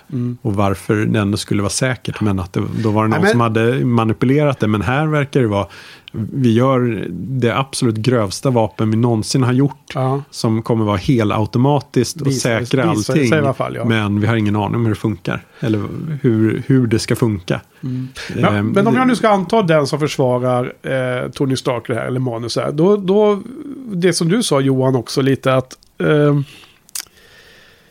nej, nu tappade jag det bara för det. Ehm, det var därför jag bröt in det. För jag skulle...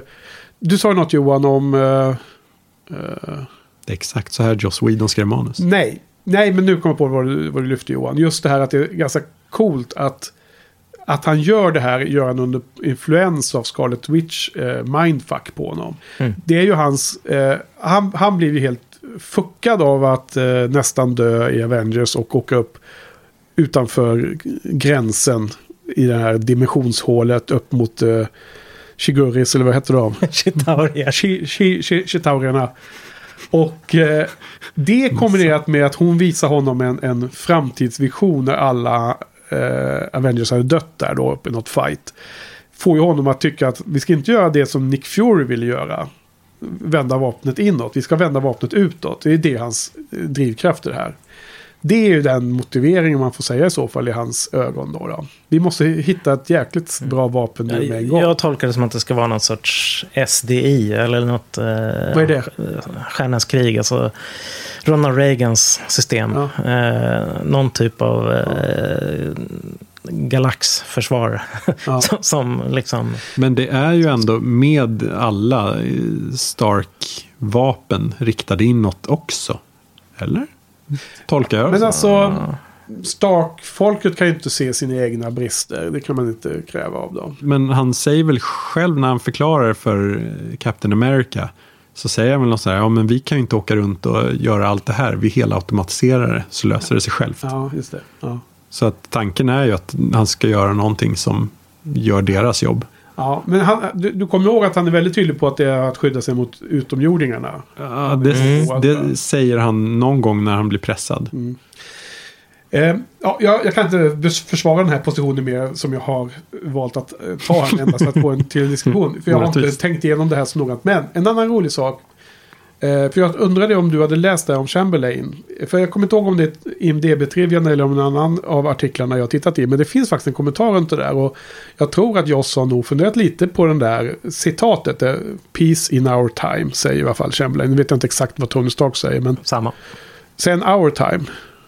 Ja, någonting. Men det, det, var, det var helt klart det citatet som syftas på. Och uh, Joss brukar ju ha en del historiska kopplingar som man har koll på.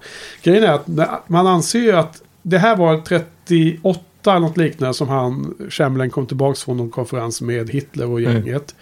Och hade förhandlat fram en, en fred med Tyskland. Och uttalat sig om det här då. Och det, vifta med ett papper. Famous last words, sa Karl här. I den artikeln jag läste om det här så, så vill jag mena på att han köpte dem ett år. Där de fick återuppbygga sin krigsindustri som var nödvändig för att stå emot tyskarna. Och utan det året hade de aldrig klarat sig. Bland annat så flyttade de flygplansfabrikerna från södra och östra kusten. Upp till eh, det här i mitten där på Highlands, där, eller vad det heter, Midlands menar jag. Där det är väldigt svårt att hitta utan radar. Tyskarna hade ingen radar på den här tiden. Så att, eh, så, som jag förstod på artikeln så låg de gamla fabrikerna på ställen som man lätt kunde hitta genom att bara titta ner på marken. För man kunde se riktmärken som kustlinjer och andra städer. Till ställen där det var svårt för tyskarna att hitta dem.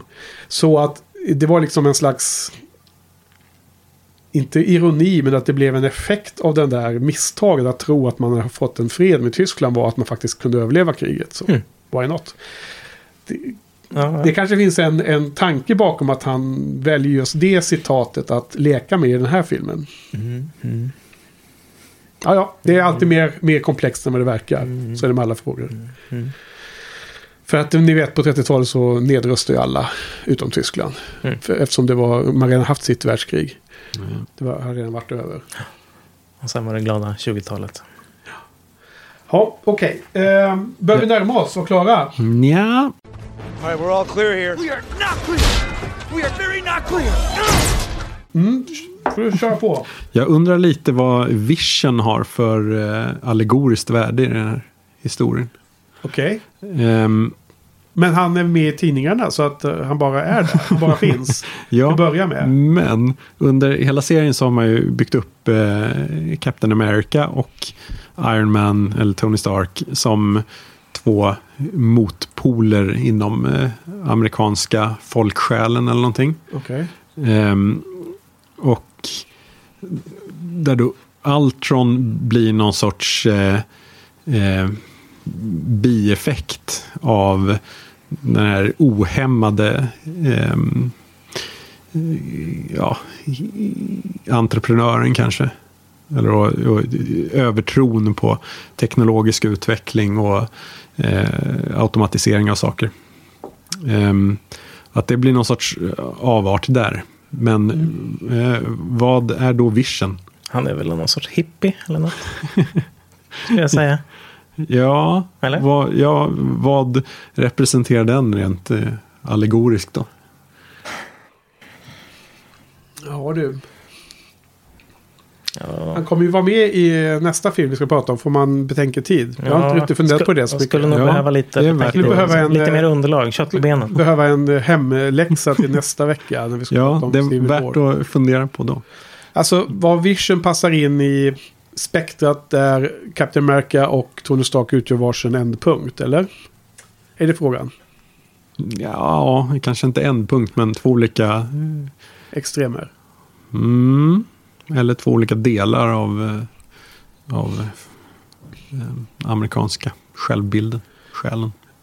Ja, men, men då definierar du som att det måste tolkas i, den, i det perspektivet. Att det, är, Ja. att det är ett sätt att förklara den amerikanska självbilden. Och det vet jag inte om man, jag och Johan, eh, måste köpa. Men, men ska, vi ta, ska vi ta den på oss att tolka det så och sen se vad vi kan hitta vision i det då? Ja, jag, jag tolkar honom som en hippie. Ja, Jag fick den Nej, känslan. hippie ser jag inte alls, men... Nej, jo, jag fick den känslan. En, eh, jag det jag är. köper absolut att det är en, någon sorts eh, spirituell eh, del Mm. som eh, även då går förlorad hos den här godhjärtade soldaten. Captain America. ja, Som- det beror ju som- på vad man tolkar eh, hippie då, då om, om, om vi pratar spirituell, men det finns ju andra aspekter. Men jag, eh, som jag inte ser i första hand att, att hippien är. Men, men alltså, skulle han kunna vara någon slags, eh, eh, vad tänkte jag på? Ja, men spirituell, mer visdom, vishet. Är det Mm. ni båda tänker på, eller? Han, Ja, ja, ja. han uttrycker ju en förhöjd vishet. Han har ju någon slags... Eh, eh, nu, nu händer ju även saker i nästa film, så nu blandar man ihop lite. Men där, där håller han ju sig så väldigt så här objektiv och neutral och utan känslor. Och försöker se allting som en logisk, eh, liksom... Eh, slu, han drar så här kloka slutsatser ska vara vis. Det, det är ju figuren i mina ögon. Ja. Är det, passar in på den Ja, ja, delen av hippieskapet som En blandning mellan hippie och någon typ av En in, Jesusfigur. intelligent eh, utomjording. Som kanske kan vara Ja, en Jesusfigur. ja. Måste fundera på den tror jag.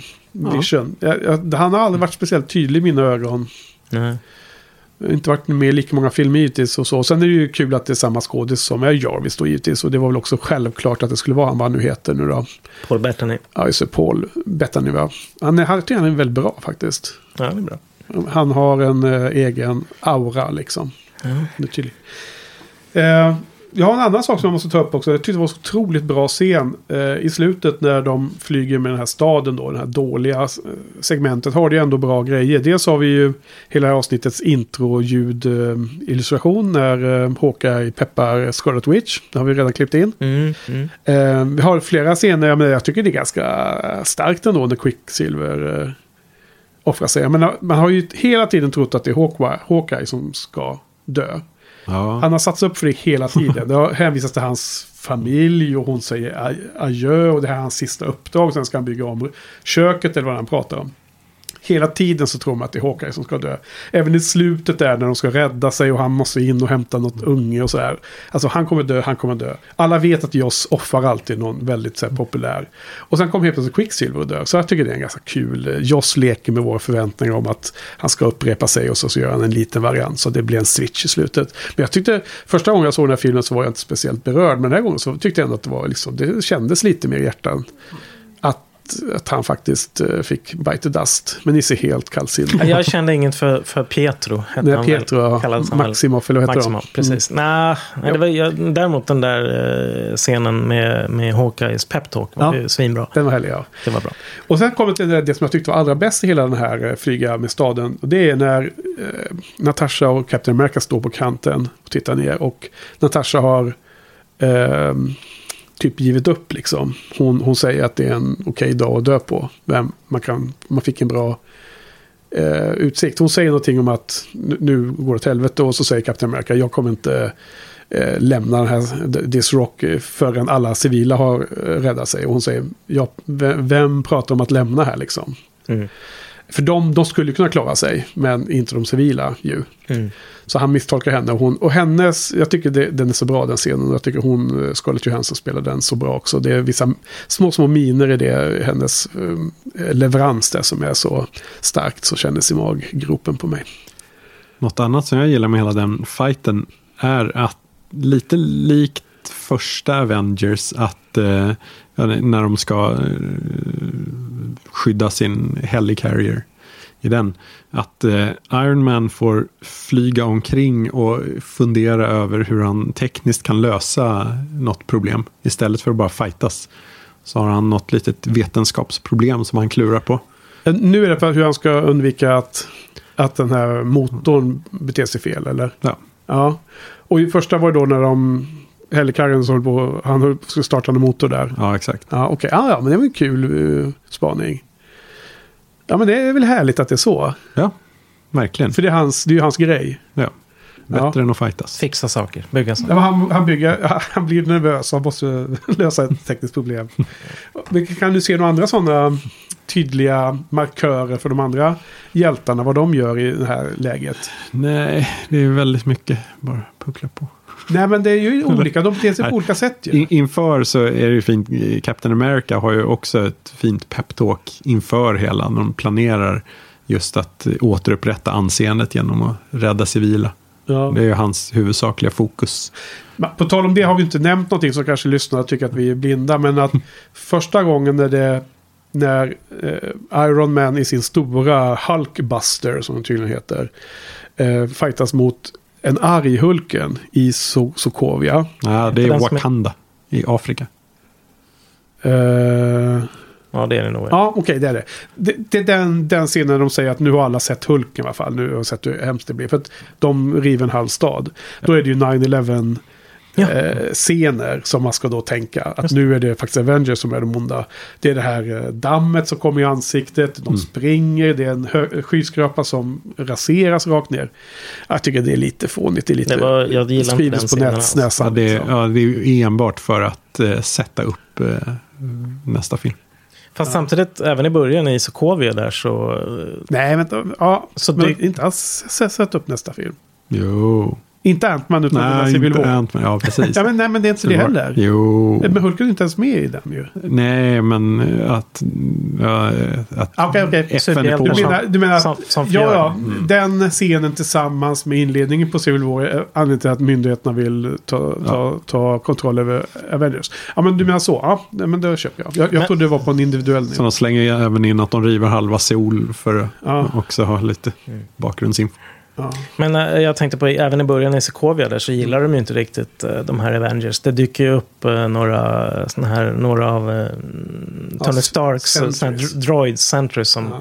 får ju tomater kastade på sig och, och de gillar inte det. Några såna här plakat, eller det är väl såna graffitibilder med överkorsade sentries. Östeuropeer. Ja, precis. Så, att, så Okej. det är ju etablerat nu att de är ju, ja, Det de är- inte, är de är inte gillade. Ja, nu drar jag säker eh, här. För nu håller jag på att få, måste jag ta en paus här. Så att nu får ni komma med era betyg. Du får börja Johan. Mm.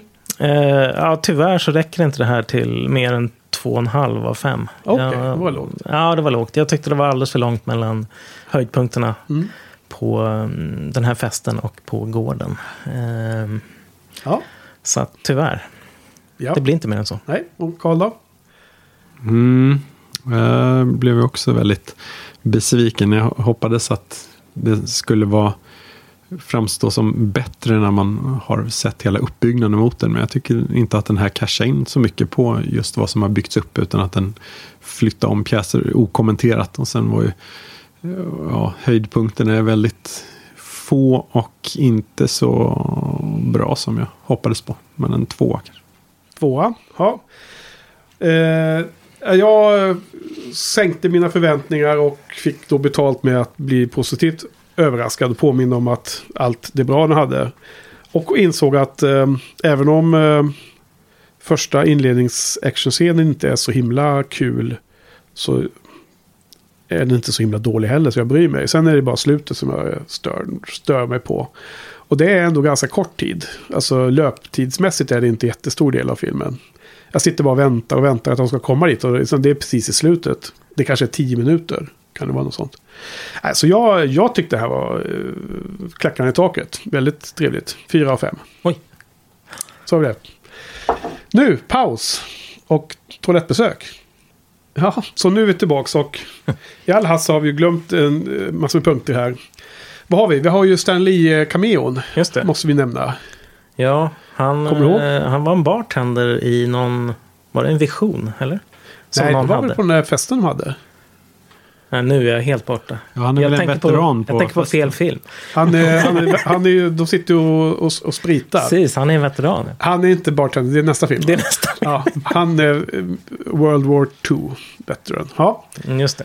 Och sen hade vi extra scener i den här så är det bara en. Det är precis som att Joss orkar inte mer liksom. Jag orkar inte göra en efter, efter texterna. Det brukar det alltid vara ju. Eh, Så det här är ju Thanos som för andra gången blir irriterad och, och antyder att han måste ta hand om människorna själv. Så han säger något fine, I'll do it myself. Och sånt där va. Och då pratar han lite om Infinity-stenarna. Hur var det med det då Carl? Precis, han plockar upp sin gauntlet som man ska fylla med sex stenar. Är det så? I Tors eh, lilla dopp i källan, när han snackar med några, så får han ju se att fyra stycken har hittats och två till är ute på vift någonstans. Ja. Och ja, minns vi var de, de fyra är någonstans? Nej, vet du? En, en sitter i Vision Ja. i alla fall. Ehm, En är i et- etern. ja, hur? Ja, eten är ju en av stenarna. precis. Och den är väl, var inte den hos kollektorn? Jo, och eh, En i den här kuben från Thor, första filmen. precis, var eh, hamnade den? Asgård. Ja, I space. den är väl det. va? Och sen eh, en hamnade ju eh, hos Glenn Close.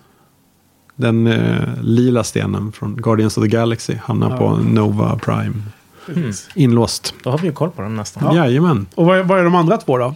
Ja, de andra två vet man ju inte riktigt. Det finns en grön Spekulera. Soul Stone och en Time Stone. Jaha. Någonstans som är lite vit. Så var är solstenen och när är tidsstenen då? Ja, inte en susning.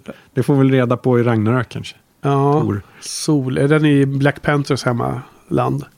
Ligger under all den här eh, bra metallen de har. Men det kan vara värt att nämna att eh, de, den gula är ju som sagt Mindstone. Det nämnde de i den här filmen. Sen eh, är den lila Power Stone. Som eh, Guardians of the Galaxy lekte med. Um, eten är en reality stone tydligen. Ja. Och, som kan förgöra massa saker. Och eh, Tesseracten är en Space Stone. Som man kan använda till att bygga portaler och förflytta sig med. Mm. Bra får se. grejer. Så allt det här vill Thanos ha för att kunna spöa människorna. Eh, ja, precis. Kombinerar man alla de där så är man superduper mäktig.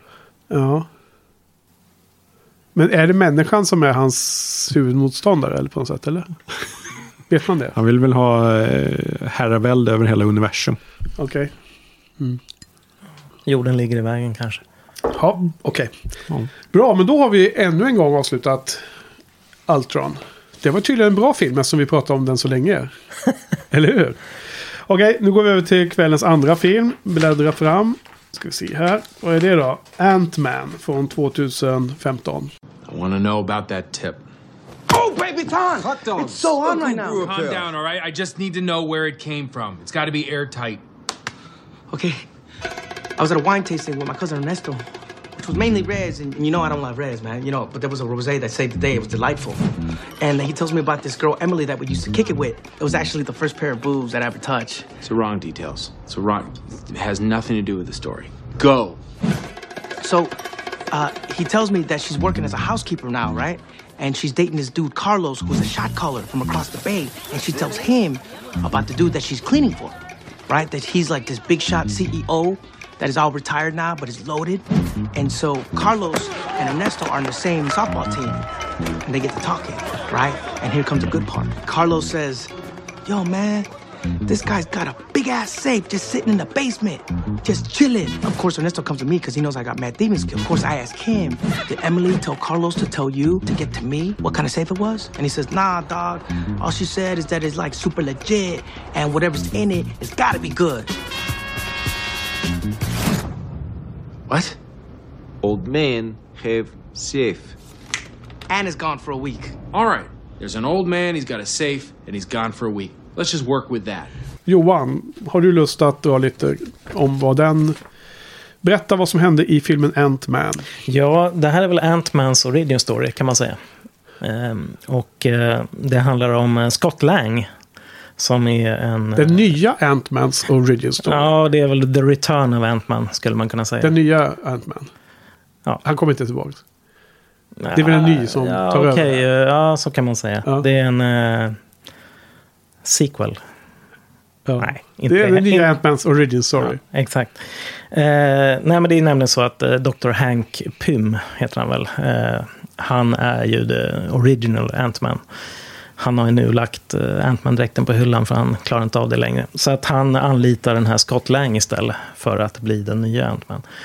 Eh, Scott Lang han är en gentlemannatjuv, som han kallar det själv. Han, han eh, snor från de rika, ger till de fattiga. Men han har precis kommit ut efter ett fängelsestraff och blir anlitad av Pym då för att axla den här manteln som, som Ant-Man. Eh, Dr. Pym, han, han jobbar med att eh, han minskar avståndet mellan atomer för att på så sätt kunna krympa saker.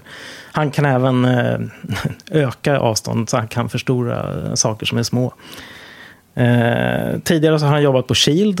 Eh, bland annat tillsammans med Howard Stark och Peggy Carter. Mm. Men han är besviken på hur han behandlas och han vill inte att hans eh, forskning ska hamna i, hamna i felaktiga händer och som ska utnyttja det här för ett vapen. Det är det vanliga problemet då. Mm. Eh, eh, Scott Lang då, han accepterar det här uppdraget för att han eh, vill ju träffa sin dotter. Han har ju en exfru och en dotter som han inte får se eftersom han har kommit ut från fängelse precis och eh, inte kan få jobb och så vidare. Sen har vi Dr. Hanks eh, gamla protégé som heter Darren Cross. Som, eh, han vill ju då givetvis lägga händerna på den här forskningen. Eh, så att han är ju då en big bad i den här filmen. På, på tal om sådana här ordvitsar. Han heter Cross efternamn. Ja, don't cross him. Och han, han lurar sin för detta chef. Ja, precis. Eh, när han då, eh, han lyckas till slut eh, med att lösa mysteriet för det här. Då, så att han eh, skapar sig ett alter ego då, som den här Yellow Jacket. Som eh, eh, Scott Lang då, som Ant-Man får slåss emot. Eh, sen har vi även eh, Hank Pym har en dotter som jobbar ihop med Cross numera. Men eh, numera är hon liksom undercover där för att jobba tillsammans med pappan då mot, eh, mot den här Cross. Eh, pappan och eh, dottern Hope har ju... Hope, i, ja. Hope, precis. Har ju inget speciellt bra förhållande eftersom eh,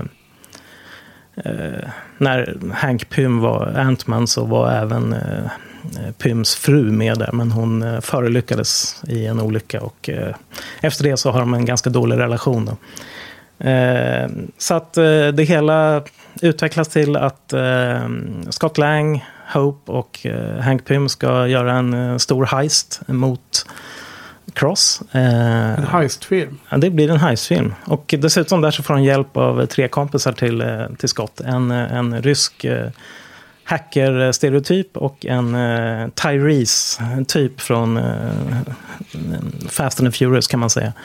Och även då eh, Scotts bästa vän Louise. Som spelas av Michael Pena på ett eh, härligt sätt.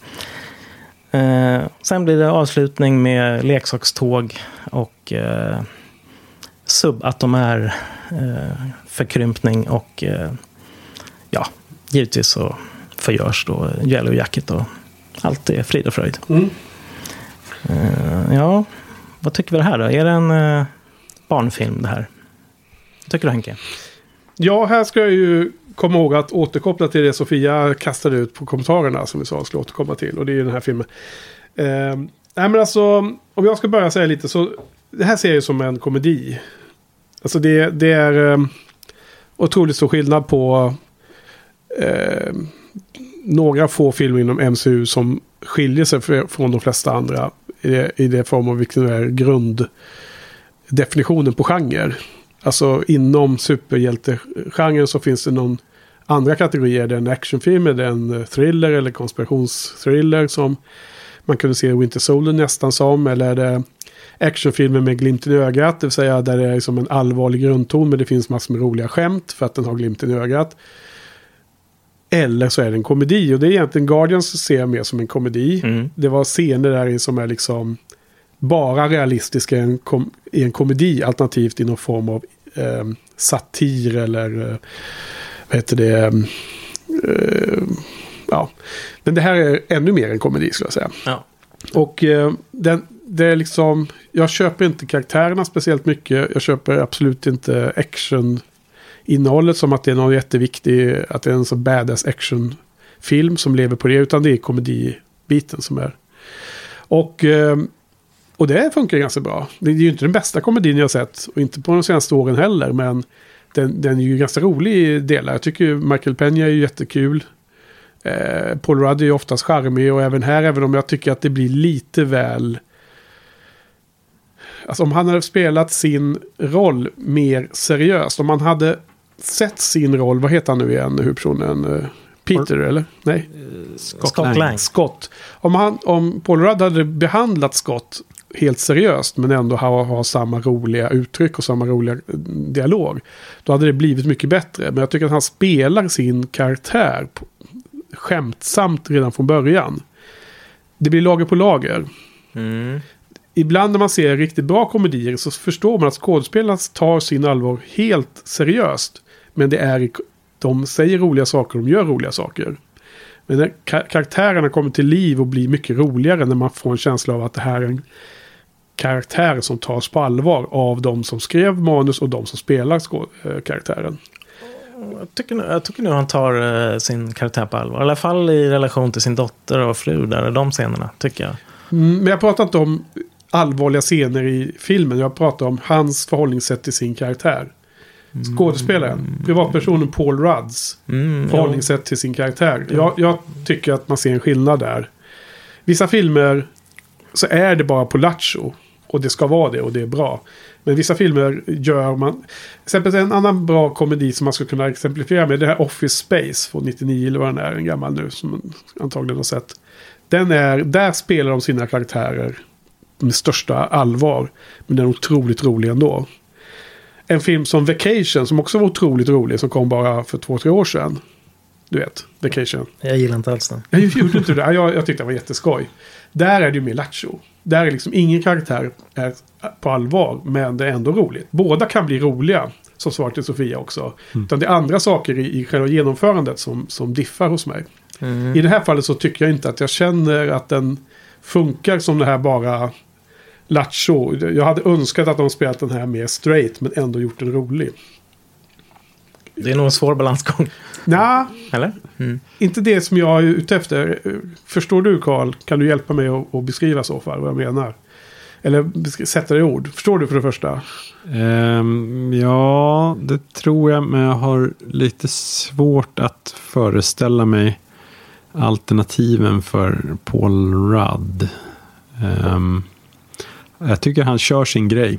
Jag tror inte han har så många andra varianter. Däremot så håller jag helt med om att det är någonting som saknas i hela registilen. Det, eh, alltså, det hänger ju över hela filmen att Edgar Wright eh, skrev den för att regissera den själv.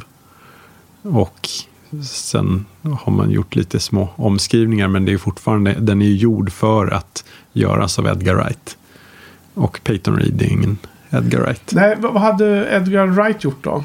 Annorlunda? Um, är det tonaliteten i filmen eller? Ja, och många av skämten skulle han nog hjälpa till med visuellt. Istället för att bara lämna över det till skådespelarna att leverera. En one-liner. Ja.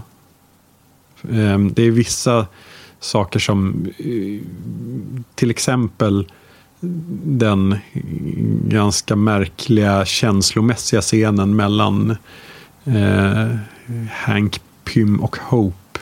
När han avslöjar att eh, Eh, ja, Ja, vad som hände med mamman. Ja, precis. Mm. Och så ska det vara känslomässigt på något sätt och så ska Paul Rudd komma in på slutet och Mm. avbryta det där och det ska vara roligt. Det var otroligt dålig timing i den Ja. exekveringen. Eller hur? Där hade det behövt en väldigt effektiv Det var klippning. ganska kul. Ja, men det, nej, jag tyckte inte den funkade alls Nej, bra som det var tänkt. Nej, för eh, den hade behövt klippas Hmm. rätt, Ja, tror jag. För att det skulle funka. Och det var nog tanken. Den här humorn med eh, när Louise ska berätta någon story och han går in på detaljer som är fel och man får, se, han, man får höra hans röst men man hör, ser karaktärerna mima så att säga. Är det Edgar, Edgar Wright-stil på det? Det, ja, det känns ju jättemycket hans. Mm. För det var ju två sådana sekvenser som Ja. dök upp. de var ju ganska roliga. De var väl Ja. okej. Ja, men de tyckte jag var roliga. Men jag bara undrade om, jag har inte sett egentligen några filmer av Edgar Wright. Jag har dålig koll på honom. Alltså det- Shaun of the Dead Nej. och, Nej, jag eh, Hot, och, och sen E- End of the World. heter det, Ja, va? nej, det är det som är Men sen grejen. gjorde han väl också... eh, Var inte han involverad i... Um, Scott Pilgrim. Scott Pilgrim. Jag har inte sett Åh, någonting. den är ju svinbra. Den är ju bäst. Ja, men det är därför jag undrar lite om den humorn som just de här Louise-stories. klockrent. att, ja, men, och de tyckte jag var jätteroliga. Ja. Så då kanske jag gillar Edgar Wright. Antagligen. Vem gör inte det? Nej, men det är bra grejer. Men alltså jag tycker att det som komedi är den ganska svag. Och sen är det en ren komedi för mig. Ja, nej, det är en ren komedi. Och det första så tycker inte jag det är bra för MCU. Det, Jag ju- tycker det är lite det står kul. ju bredvid då Captain America The Winter Soldier. Och det tycker jag blir för kast. Liksom. På hyllan. här. Nej, men det kan man ju göra det om man ska ha alla till slut. Ja. Liksom. De ska stå i, på sin plats. Ja. Det, det, det är väl fine kanske om man har riktigt bra exekvering. Men egentligen kan man väl se som att det finns...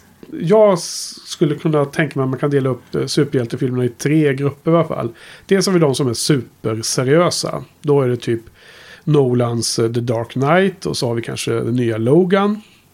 Mm. De är liksom, det känns som rena dramafilmer med actioninnehåll. Sen har vi ju liksom Joss Whedons eh, jox i mitten som är actionfilmer och renodlat underhållningsfilmer med humoristiska inslag. Och dels har vi då komedier som är Guardians och Ant-Man och lite andra kanske. Ja, ehm, precis. Och Alltså det, jag- tonaliteten i de ja, här skiljer sig. Och där, ja, Man måste... den här tycker jag landar närmare de actionfilmerna. För att ja, humorn håller inte den nivå som det borde. Paul, Paul Rudd kan ju definitivt jämföras med Chris Pratt. Chris Hemsworth kanske. Som roliga. Nej, inte... inte med, med Hemsworth, men han är väl okej tycker jag. Han är inte superbra va? Paul Rudd. Superbra. Tycker du det? Ja, Han, han har ju förmåga att hamna i bra... Han har ju bra kompisar. De är ju ett bra gäng där som gör bra filmer ofta. ja, precis, ja, han kanske inte håller som eh, leading man. Nej, det, det kanske han inte gör. Men ja. Jag tycker han är rolig här i alla fall. Han Men- fun- funkar för mig ska här. se. definitivt. Är, är jag helt förvirrad eller? Men det, eh, nu kan jag blanda ihop det. Men visst är han med en av de två huvudpersonerna i Role Models ändå va? Ja. Ja. Där spelar han ju den karaktären seriöst. Ja. Och den är jätterolig. Det är mycket roligare den filmen än den här. Ja, Det var det jag försökte beskriva förut. ja Så du precis. Tycker, ja, du tycker inte han tar sin karriär, karriär, karaktär seriöst helt enkelt i den här filmen riktigt? I stunden när han till exempel levererar det här skämtet som Carl lyfte. När han ska liksom göra den där fina scenen awkward. Och han bryter in och förstör stämningen. Mm. Så känns det inte som att han spelar sin... Eh, vad heter han nu? Scott? Nej. Scott Lang. Scott. Är alltså Det- äkta för...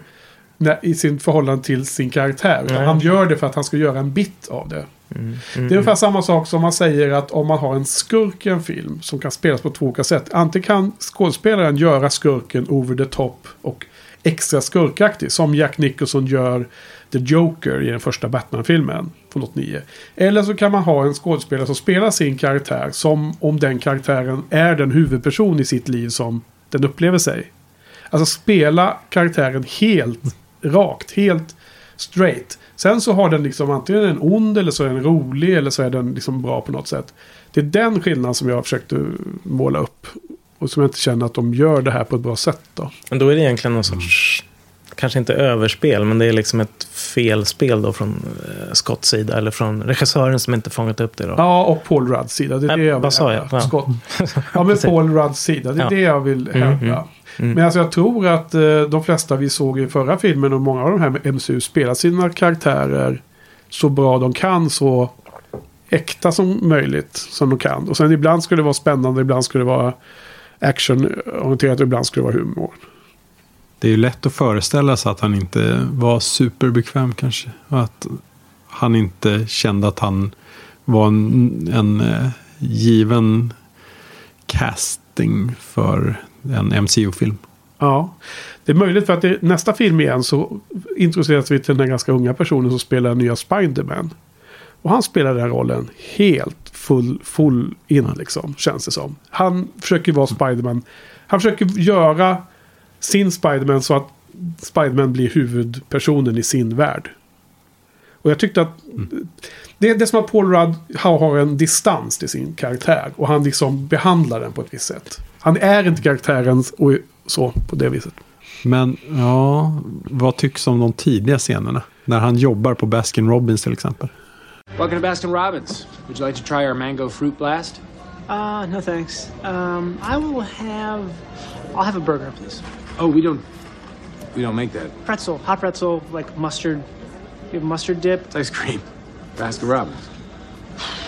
I'll just do like whatever's hot and fresh. Och hanterar en kund som han tycker är lite dum. Ja, den är helt orealistisk. Den känns inte alls äkta till att börja med. Och så är den kort. Tyckte du att den var bra? Ja, den tycker jag är bästa scenen i filmen. Och, som verkligen passar honom bäst. Han bara är, är, för där har han distans till eh, så, sin egen verklighet.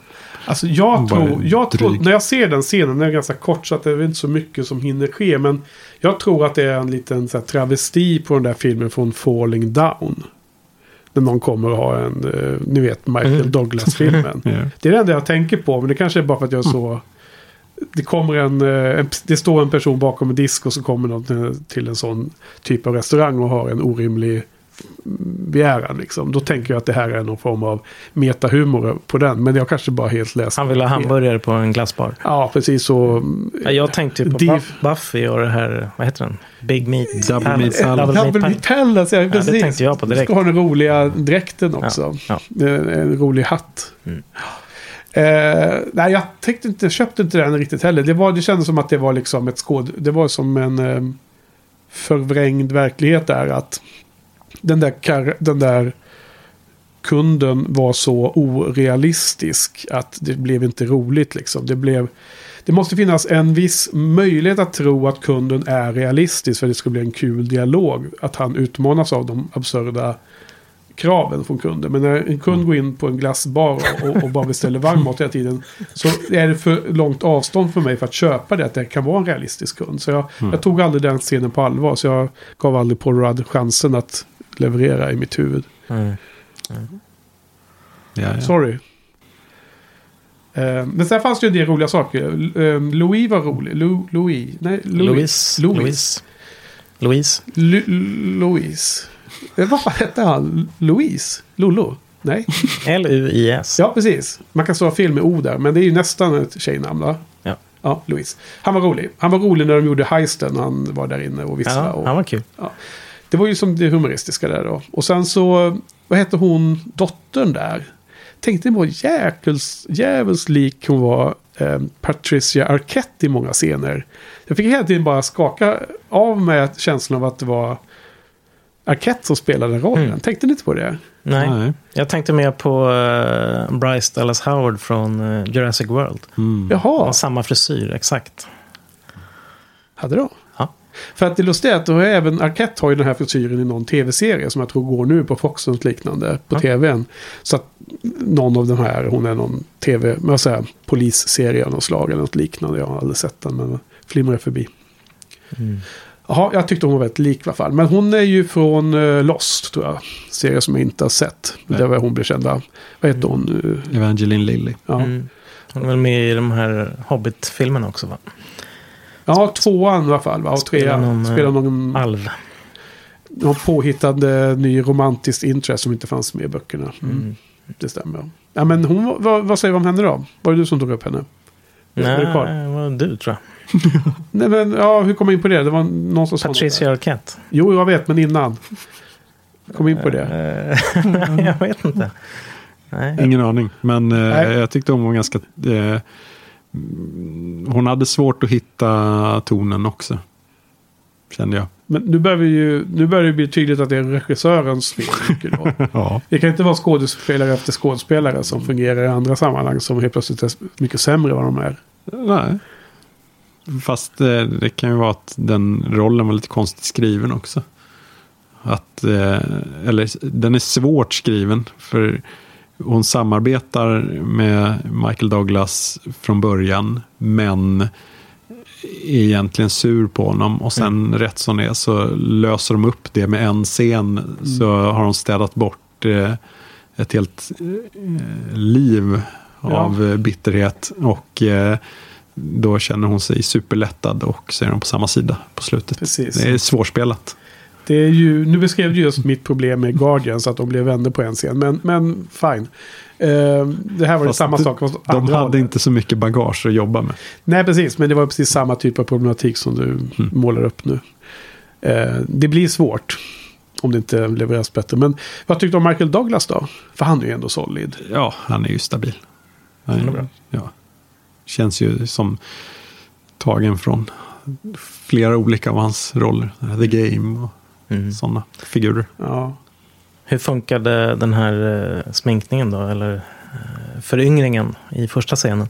Den var rätt imponerande va? Ja. Jag tyckte den var snygg faktiskt. Jag tyckte också den var snygg. Men jag är ju den som nästan alltid tycker att det är helt okej. och ni, eh, många andra av er tycker att det är sämre eller bättre. Och, och så ser en, en stor poäng med att bedöma det. Jag, jag tycker alltid att det bara, ja, det var okej. det är inte så himla viktigt. Nej. Jag vet den här eh, Star Wars-filmen som var så hypat runt. Vad heter han? Eh, Ja, Peter Cushing. Ja. Just det. Mm. Ja. men där var det ju inte en föryngring. Där var det ju en Ja. total CGI-karaktär. Så att, eh, ja, nej. nej det var... Men men, Johan, du, du gillar den här filmen kanske mer än mig då. Vad, sälj in den. Försvara den. Ja, alltså, Näbbar och. Jag tror, ja, jag tror... Tyvärr så blev jag lite besviken när jag såg den nu. Alltså det måste ha varit någonting med bioupplevelsen när jag såg den. För jag hade en, jag kommer ihåg att jag gick och såg den helt själv liksom. Det var ganska få människor i salongen. Men alla hade jättekul. Ja. Och vi, det skrattades vid samma, varje gång som Louise sa något kul så skrattade alla. Okej. Jag kom in i en, en jätteskön Skön stämning, feeling. bara skön feeling. Och alla de här grejerna som du har nämnt med att eh, Scott Lang, att, att Paul Rudd inte tog sin karaktär på allvar, att det var... Det fanns brister i regi och så. Det var liksom inget som jag egentligen tänkte på alls. Jag hade bara en jätteskön känsla eh, hela filmen. Då när jag såg den på bio. Nu blev den känslan lite eh, förminskad. Eh, men alltså det som är min stora behållning är ju alla... Speciellt i första scenen när han blir, får dräkten på sig i badkaret. Alltså, he- De scenerna när han eh, är liten helt enkelt. Och ser den förstorade världen eh, runt om sig. Eh, tycker jag är helt underbara. Ja. Eh, det finns något fascinerande i, i den. Det, det är något fantasifullt och barnsligt där som jag tycker är väldigt eh, kul. Alltså jag, jag tycker det är skitmysigt. Eh, Det är liksom, jag vet inte om det är Teskedsgumman eller om det är, mm, vad heter den här nu då? Honey, I shrink the kids. Precis, den tänker jag på. Har du sett den då när du var ung? Ah, Är det nostalgi? Nej, jag vet inte. Men det är någonting med det där som jag tycker är skitkul. Just, eh, För det, hur- kän, det känns som att det är väldigt liknande scener. Jag har inte Ja. sett den, den där gamla filmen. Nej, det är jättefånigt. Det kommer några eh, stora så här, sopkvastar och liksom man Ja. ser de här stråna som är stora som träd. Och, typ sådana grejer tycker jag är väldigt fascinerande. Ja, däremot så kommer jag att tänka på den där 24-timmarsjakten som heter på Mm, svenska. den också. Inner Space. Inner Space, Från ja. 87 kanske. Ja, det är lite samma den, känsla. ganska, den är ganska trevlig. Men hela väl- den sekvensen när han, eh, när han är i badkaret och får vattnet efter sig. Och Louise Ja. kommer och ska bada och han faller ner och hamnar på diskot Ja. och vad det nu är på skivan där. Men det är väl som att vinna en sån här jättechokladkaka på Gröna Lund. Ja. Det är också en underbar upplevelse. Bara överdimensionerade saker. Bara den scenen, Ja. bara hela den sekvensen gör att Mm. filmen är värd för mig. Ja. Så, att, eh, det- så, äng, så, så, så underhållen, så lätt underhållen blir jag Ja. Jo, jo, den här men gången. så ibland funkar det ju. Ja. Och det... det De scenerna funkar den här gången också. Okej. Det gjorde de Eh, definitivt. Det har inget att göra med barnslig humor eller inte, som Sofia var inne på det. Jag förstod aldrig riktigt. Men eh, antingen funkar det eller så funkar det inte. Ja. Eh, det, Men sen gillar du också den här tågscenen i slutet. Ja, men den var ju helt underbar. Eh, det, det, jag älskar den här kontrasten mellan... Alltså, det är så här storslag... Man får ju se dem i sina... De är ju stora. Man får se dem stora för att de är ju små. När de eh, hoppar omkring på tåget. Och, eh, det är väl Yellow Jacket som hamnar på spåret. Och sen kommer tåget ångande. Och Ja. Det är liksom väldigt storslaget. Och sen så får man se det utifrån. Typ som dottern som står och tittar på det. Och då är det liksom bara ett litet leksakståg som, tick, som välter. Det, Det roliga där är ju, tycker jag, att, att man tror att han ska bli överkörd av tåget. Att det är farligt för honom. Men hans dräkt och, och, och där all den... Liksom står ju emot tåget med lätthet. Det är ju det är ju den... Jo, men det är ju den, Switchen ja, i- men det är den Mm. kontrasten att man, man får se tåget jättelikt komma åkande och det är liksom jättespännande och farligt. Men sen i själva verket så är det bara ett fånigt litet leksakståg. Och just ljudet när det välter, man, det liksom har inte... Det, ja. Definitivt Edgar Wright eh, gjort. Nej, men den switchen där är ju härlig. Ja. Ja, precis. Men det var inte farligt. Men det låter ju som att det måste bli en eh, Edgar Wright-festival här med dig då. I filmrummet. Ja, Ja, det- Klämma fem filmer finns det väl va? Minst. Ja, vi får börja med Cornetto. Finns det Paul också? Cornetto-trilogin tror jag först ut. Sen- Ja, Scott Pilgrim är ju den bästa så, här, så där får bli eh, pricken över i så då. Fjärde. Ja. Och sen Paul. Har du sett Paul också, Carl? Ja. Heter den Paul? Den var rolig. Det var någon science fiction-film. Ja. Det var den svagaste av dem alla skulle jag säga. Ja, det kan jag hålla med. Ja, men den var rolig. Fortfarande bra. Ja.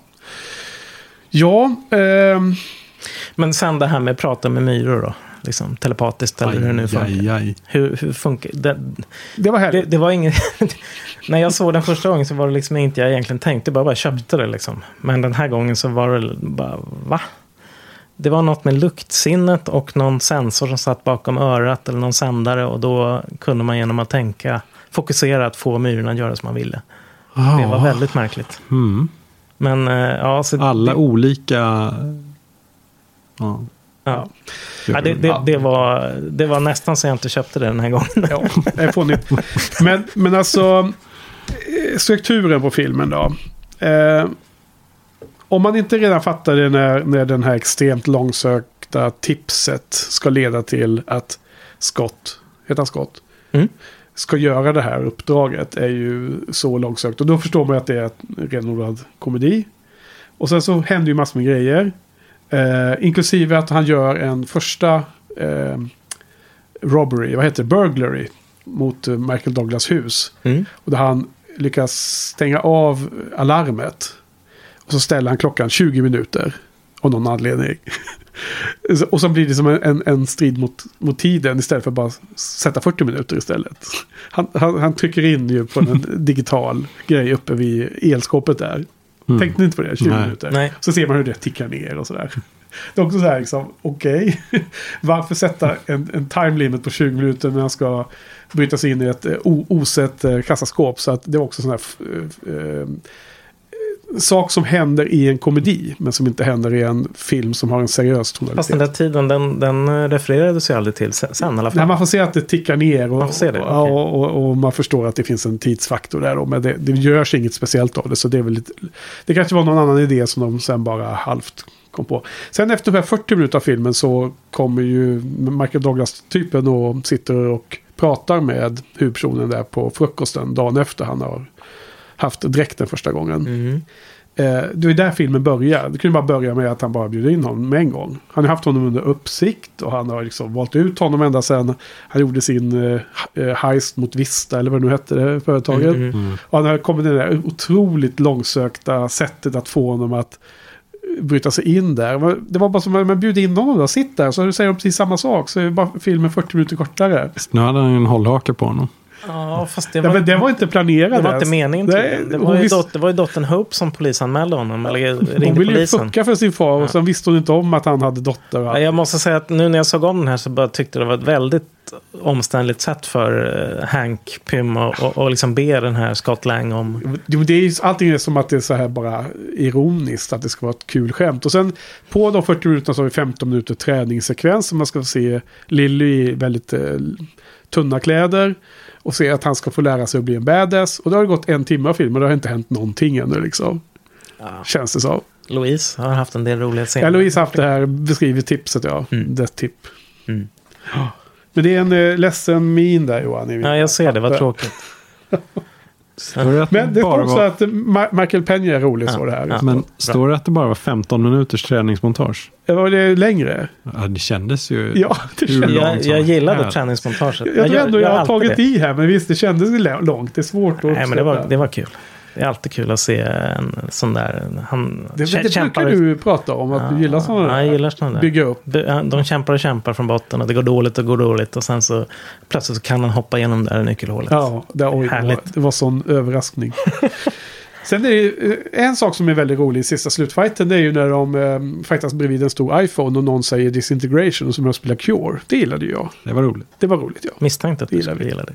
Den spelar i och för sig, den inleds ju med så tråkig sång på den skivan. Plain Song. Den är ju inte en av de bättre. Men det måste ju bli första låten eftersom det är så det blir när man startar en hel Mm. album. Mm. Men det är Plain Song de kör. Lee Cameo, eh, Stan Lee Cameon. Ja, det var ju den jag eh, Ja, säg igen. misstog. Ja, han var ju bartender i den här, en av de här eh, Louise stories va? Ja. Så han förde vidare någon information eller hur det nu var. Eh, Det var så lustigt för att jag tänkte ett tag att men det kommer aldrig. nej, det kommer ingen. Jag trodde det också. Mm. Det kom så sent så att man hann sitta och vänta på det lite. Mm. Men vad tyckte vi om den här Darren Cross då? Alltså, jag vet inte vad skådisen heter som spelar Corey honom. Stoll. Jag tyckte inte han var speciellt bra. Ja, jag, Eller? jag, Han var ganska slemmig. Han är men, med i, eh, eh, han är med i den där, film, den där tv-serien. Då. House of Cards. House of Cards första säsongen. Mycket fint. Mycket bra. Ja, han är ganska serien bra. eller han också. Eh, första säsongen av House of Cards är väldigt, väldigt bra. Och han är bra där också. Ja, Han är elak eller? Nej, Nej? han spelar en viktig roll. Okej. Jag gillar honom här ändå. För att han, han ser ju någorlunda ofarlig ut. Men han var ju helt... Han var hänsynslös. Ja, fullkomligt. Eh, och att de tog i så pass att han eh, genomförde experiment på Lamm. lamm. Så här, och, alltså, Alla de där skämten är ju ironiska. Ja, alltså, men det är ju roligt verkligen.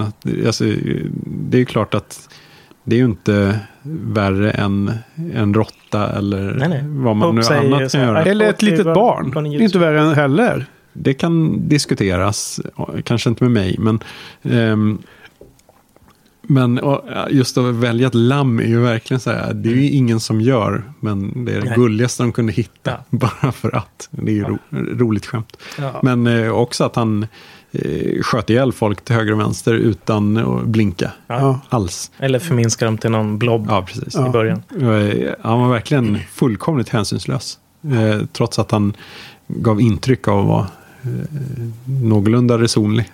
Ja. Sina ögonblick.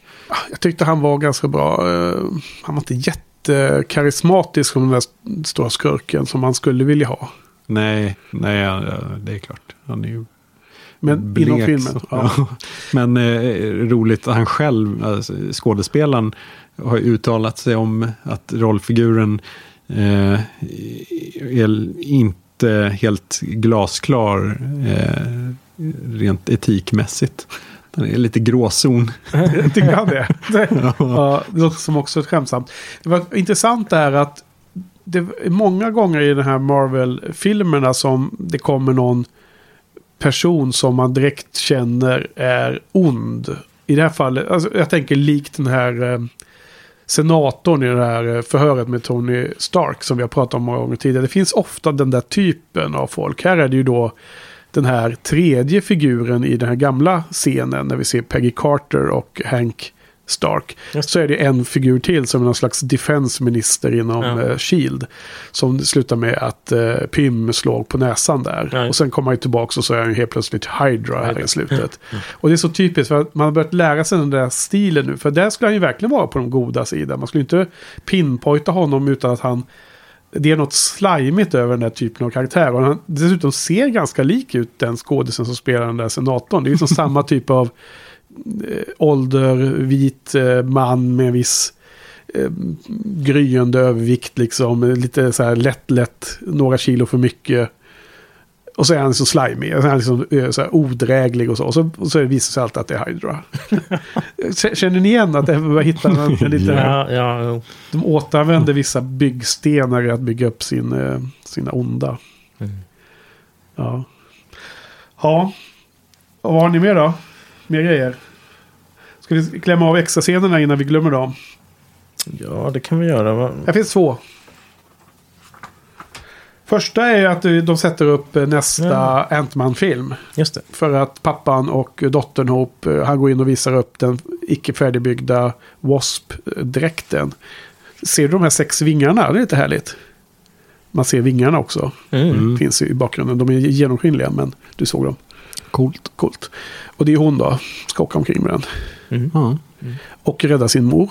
Får man anta. Ja. Hon har två Wasp. ja, just det. Det Tiden konstigt. förändras där också vet man. Ja, ehm, det kan ju bli jättekonstigt hela det där.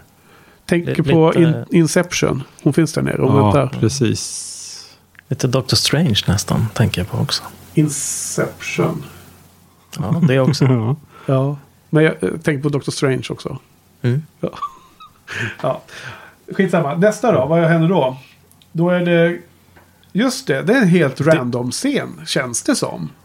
Det har också Ja, hänt massa grejer. Den var jätteintressant tyckte jag. Captain America och Falcon har fångat Winter Soldier. Och det, Mm. detta, han sprang undan där i slutet på förra Captain America. Och nu har de tydligen fångat in honom.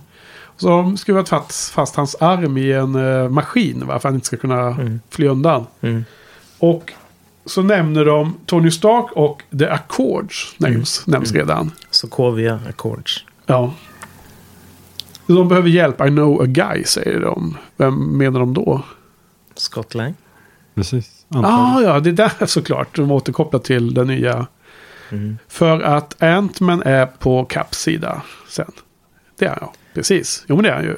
Får vi se. Ja det får vi se. Blinka.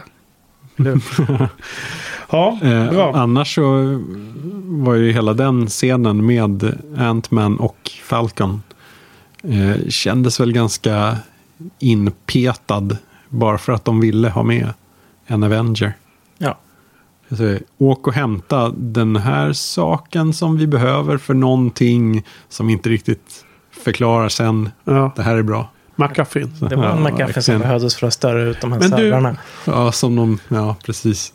Måste ha den. Och av alla Avengers vi har träffat i alla de här filmerna fram nu till nummer 12. Vilken är den minst viktiga av alla Avengersna? Är inte det Falcon? den minst eh, intressanta? Eh, det är jag väl- har ju tidigare tyckt att det varit Hawkeye, men eh, det förändrades så lite då med... Hjärtat i hela gruppen? Nej, nej. Han Nej, men det jag sa är att det förändrades Ja, ja. eh, efter Ultron. Ja, det kanske är- Jag tycker nog fortfarande Hawkeye. Men eh, Falken ligger ju ganska illa till där. Jag tycker inte Därför de ville slänga in Det är honom. så mycket tid. Ja, du menar för att peppa honom? Ja, för att ja, Uppa honom lite. Visa honom lite mer. Ja, jag vet inte. Eller så är det liksom att vi, kan, vi får inte... Först, vi får inte tynga ner Ant-Man-filmen med en mer karismatisk Avenger. Därför att då blir det för tydligt att vi har Paul Rudd här. Mm. Sen passar det väl i och för sig just med att han har sina specialglasögon så han kunde se den lilla myran. Ja. Jag tyckte när jag såg den här första gången så var jag ju mer kritisk än jag är nu då. Mm. jag säga. Eh, och då tyckte jag ändå att den scenen var den roligaste. Men nu tyckte jag att den var sådär. Den var inte så rolig nu heller. Mm. Så. Don't ever tell Cap about this. Ja, just det. Det, det gående skämtet där. Men apropå de där servrarna som de eh, bränner ut. Ja. Eh, så säger de att de eh, även blev av med alla backuper. Det var duktigt gjort av Myrorna. Lite oproffsigt att ha backuperna i samma serverhall som originaldata. Ja, men lite orealistiskt att ha myror som kom in och pajade det. Det börjar med. Så det är skitsamma om det Sprängde de ju hela byggnaden, men du menar att de skulle ha haft det i någon En annan offsite byggnad? backup. Offsite, ifall ja. Alltså, ifall all- det är ganska viktig information och eh, de har ganska bra säkerhet Ja. fysiskt. Kan man tänka sig att Du vet- de kanske skulle säkra upp data också. Karl, andra backupen. Ja. Eller första backupen ska vara en offsite. Och andra back backupen ska vara off-offsite. Mm. Så var det inte här. Så var det inte här. Men det fanns myror som gick omkring. Och... Alldeles för känslig data för att kunna ha fler datahallar. Nej, jag tycker den är, rolig som en eh, komedi. Men den, är ju, den passar inte in i MCU för mig till fullt ut. Eh, sen så blir ju kanske han lite bättre då i nästa film när han kommer tillbaks. Ant-Man. Ja, för då är han med i Captain America-film som då har en annan ton. Och då är han bara en figur. Mm, nej, det kan nog hända att han funkar Ja. lika bra som en sån sidofigur. Bättre som en biroll. Ja. Ja, jag börjar känna mig redo. Är ni klara? Har ni några mer att skjuta? Ja, ehm, man kan väl nämna DPn här. Um, fotokungen Russell Carpenter. Jaha. Han vann en Oscar för Titanic. Mhm. Och eh, gjorde True Lies. Jaha. Och nu hade han inga jobb så han Det- var tvungen att hoppa på det här. Ja, precis. The Ugly Truth, Killers, This Means War, Catherine Heigl och Reese Witherspoon och grejer. Det är inga superfilmer rent visuellt kanske. Nej. Jag det var ju också James hade- Cameron som gjorde Titanic. Så att han Ja. hade inte så mycket att...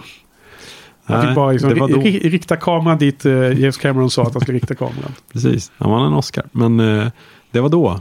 Mm. Nu, ja, den är inte så jättespektakulär den här. Förutom de där scenerna då han är liten.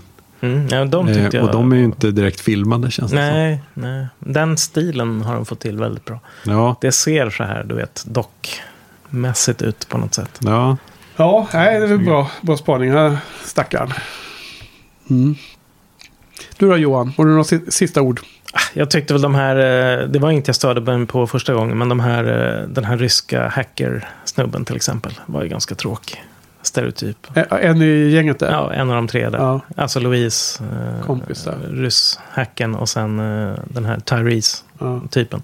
T.I. han är ju alltid skön, men han får ju inget att göra här. Bara Nej, men är inte det han som är svart kille? Ja, Nej, men det var inte den du menade. Du Nej, jag, menade den jag menar den också. ryska hacken som... Han, ja, Med rysk dialekt och sen- Den här ryska brytningen. ja, ja, ja, han också. Usch ja. ja precis. Alltså, men det- jag men det du har inte bästa- ens nämnt stackars T.I. Nej, Nej. väl jag, jag kallar honom Tyrese. Ja. Det var, de, båda var lite tråkiga. Bästa skådisen i filmen? Kan jag komma på plötsligt. Bobby Cannavale. Spelar, han spelar sin eh, polis, eh, styvpappa, straight. Tyckte jag. Mm. Det gjorde han nog. Mer naturalistiskt. Skönt också att han... Att han eh, Att han inte var så elak. Nej. Att han bara var på andra sidan. Absolut. Alltså inledningsvis då är han en typ sån där exfruns nya man. Ja. Som är jobbig Svin, och liksom. som är svin och sådär. Men sen så är han ju schysst på slutet. Ja, och att, Vad skönt. Ja, exakt. Jag håller med. Det var ju som en överraskning i någon mening. För det ska alltid vara så att han ska smila och sen bakom ryggen på, på frun ska han liksom slå barnet eller något sånt där. Vara elak Ja, liksom. ja. Och vara ett jävla svin eller liksom ha någon orimlig regel eller något sånt där för barnet. Men så här var han ju bara liksom god. Mm. Men han var en polis. Han tyckte inte att det var bra med den där brottslingen som kom springande hela tiden. Det var också lite för övrigt den där falling down-känslan. Att han kom och inte fick vara med på barnets födelsedag. Det var faktiskt ytterligare en likhet med den Det är ju storyn. en väldigt vanlig klyscha. Ja. Men ja. Ehm, Mm. Ja, men nu är vi klara. Nu blir det tyst två sekunder, så nu var, nu var det säkert kan nämna Greg Turkington var, Ja. var med. Det var roligt. I vilken roll då? Och vem är det? Som eh, Baskin Robbins-chefen. Jaha, och var han känd från då? Han Jag känner inte till personen. Ja, eh, Tim Heidekers kompis. Ja, On ja. Cinema. Som Okej. har droppats många gånger Ja, på Johan. Buffybollen. Precis. eh, procent Johan. Så är en stor Precis, hjälte. eh, det kommer det. Ja. Mm. Jag börjar då. Jag sätter en stark tvåa på den här. Två och en halv då i våra benämningar. Eh, Yes. är för mig. Av fem. Eh. Kalle, Jag är helt enig. du är enig? Två och en halv. Två och en halv. Mm. Ja, det Roger? gör. Ja, alltså bioupplevelsen då när jag såg den när den nu kom är fortfarande fyra av fem. Eh, men filmen den här gången då blir det en trea bara. Okej. Så att, ah, Den ramlar ner ordentligt för det. Ja, ett, ett, ett pinnhål i alla fall. Ja, ja, Men det är gott så. ja. En bättre än Age of Ultron. Ja. Ja, du tyckte jag. Nej, det är ju milskillnad för mig. Alltså i underhållningsvärde. Trots att det ena är en mer ren- renodlad komedi så, så blir det ändå inte så i det här fallet. Okej, eh, men vad, vad bra. Tack för det. Det blir mer snack om den första filmen. eh, Men det kanske var naturligt. Det var ganska om naturligt. Sofia kommer bli upprörd igen när vi pratar för kort om den här andra filmen. Det är också att vi orkar inte mer. vi pratar så länge om första så vi orkar inte mer va? Uh, nu ska vi se här. Nu håller jag på att försöka leta fram här där jag pratar bredvid micken. Ska jag leta fram. Nästa vecka så ska vi podda de sista två filmerna faktiskt. Är det sant?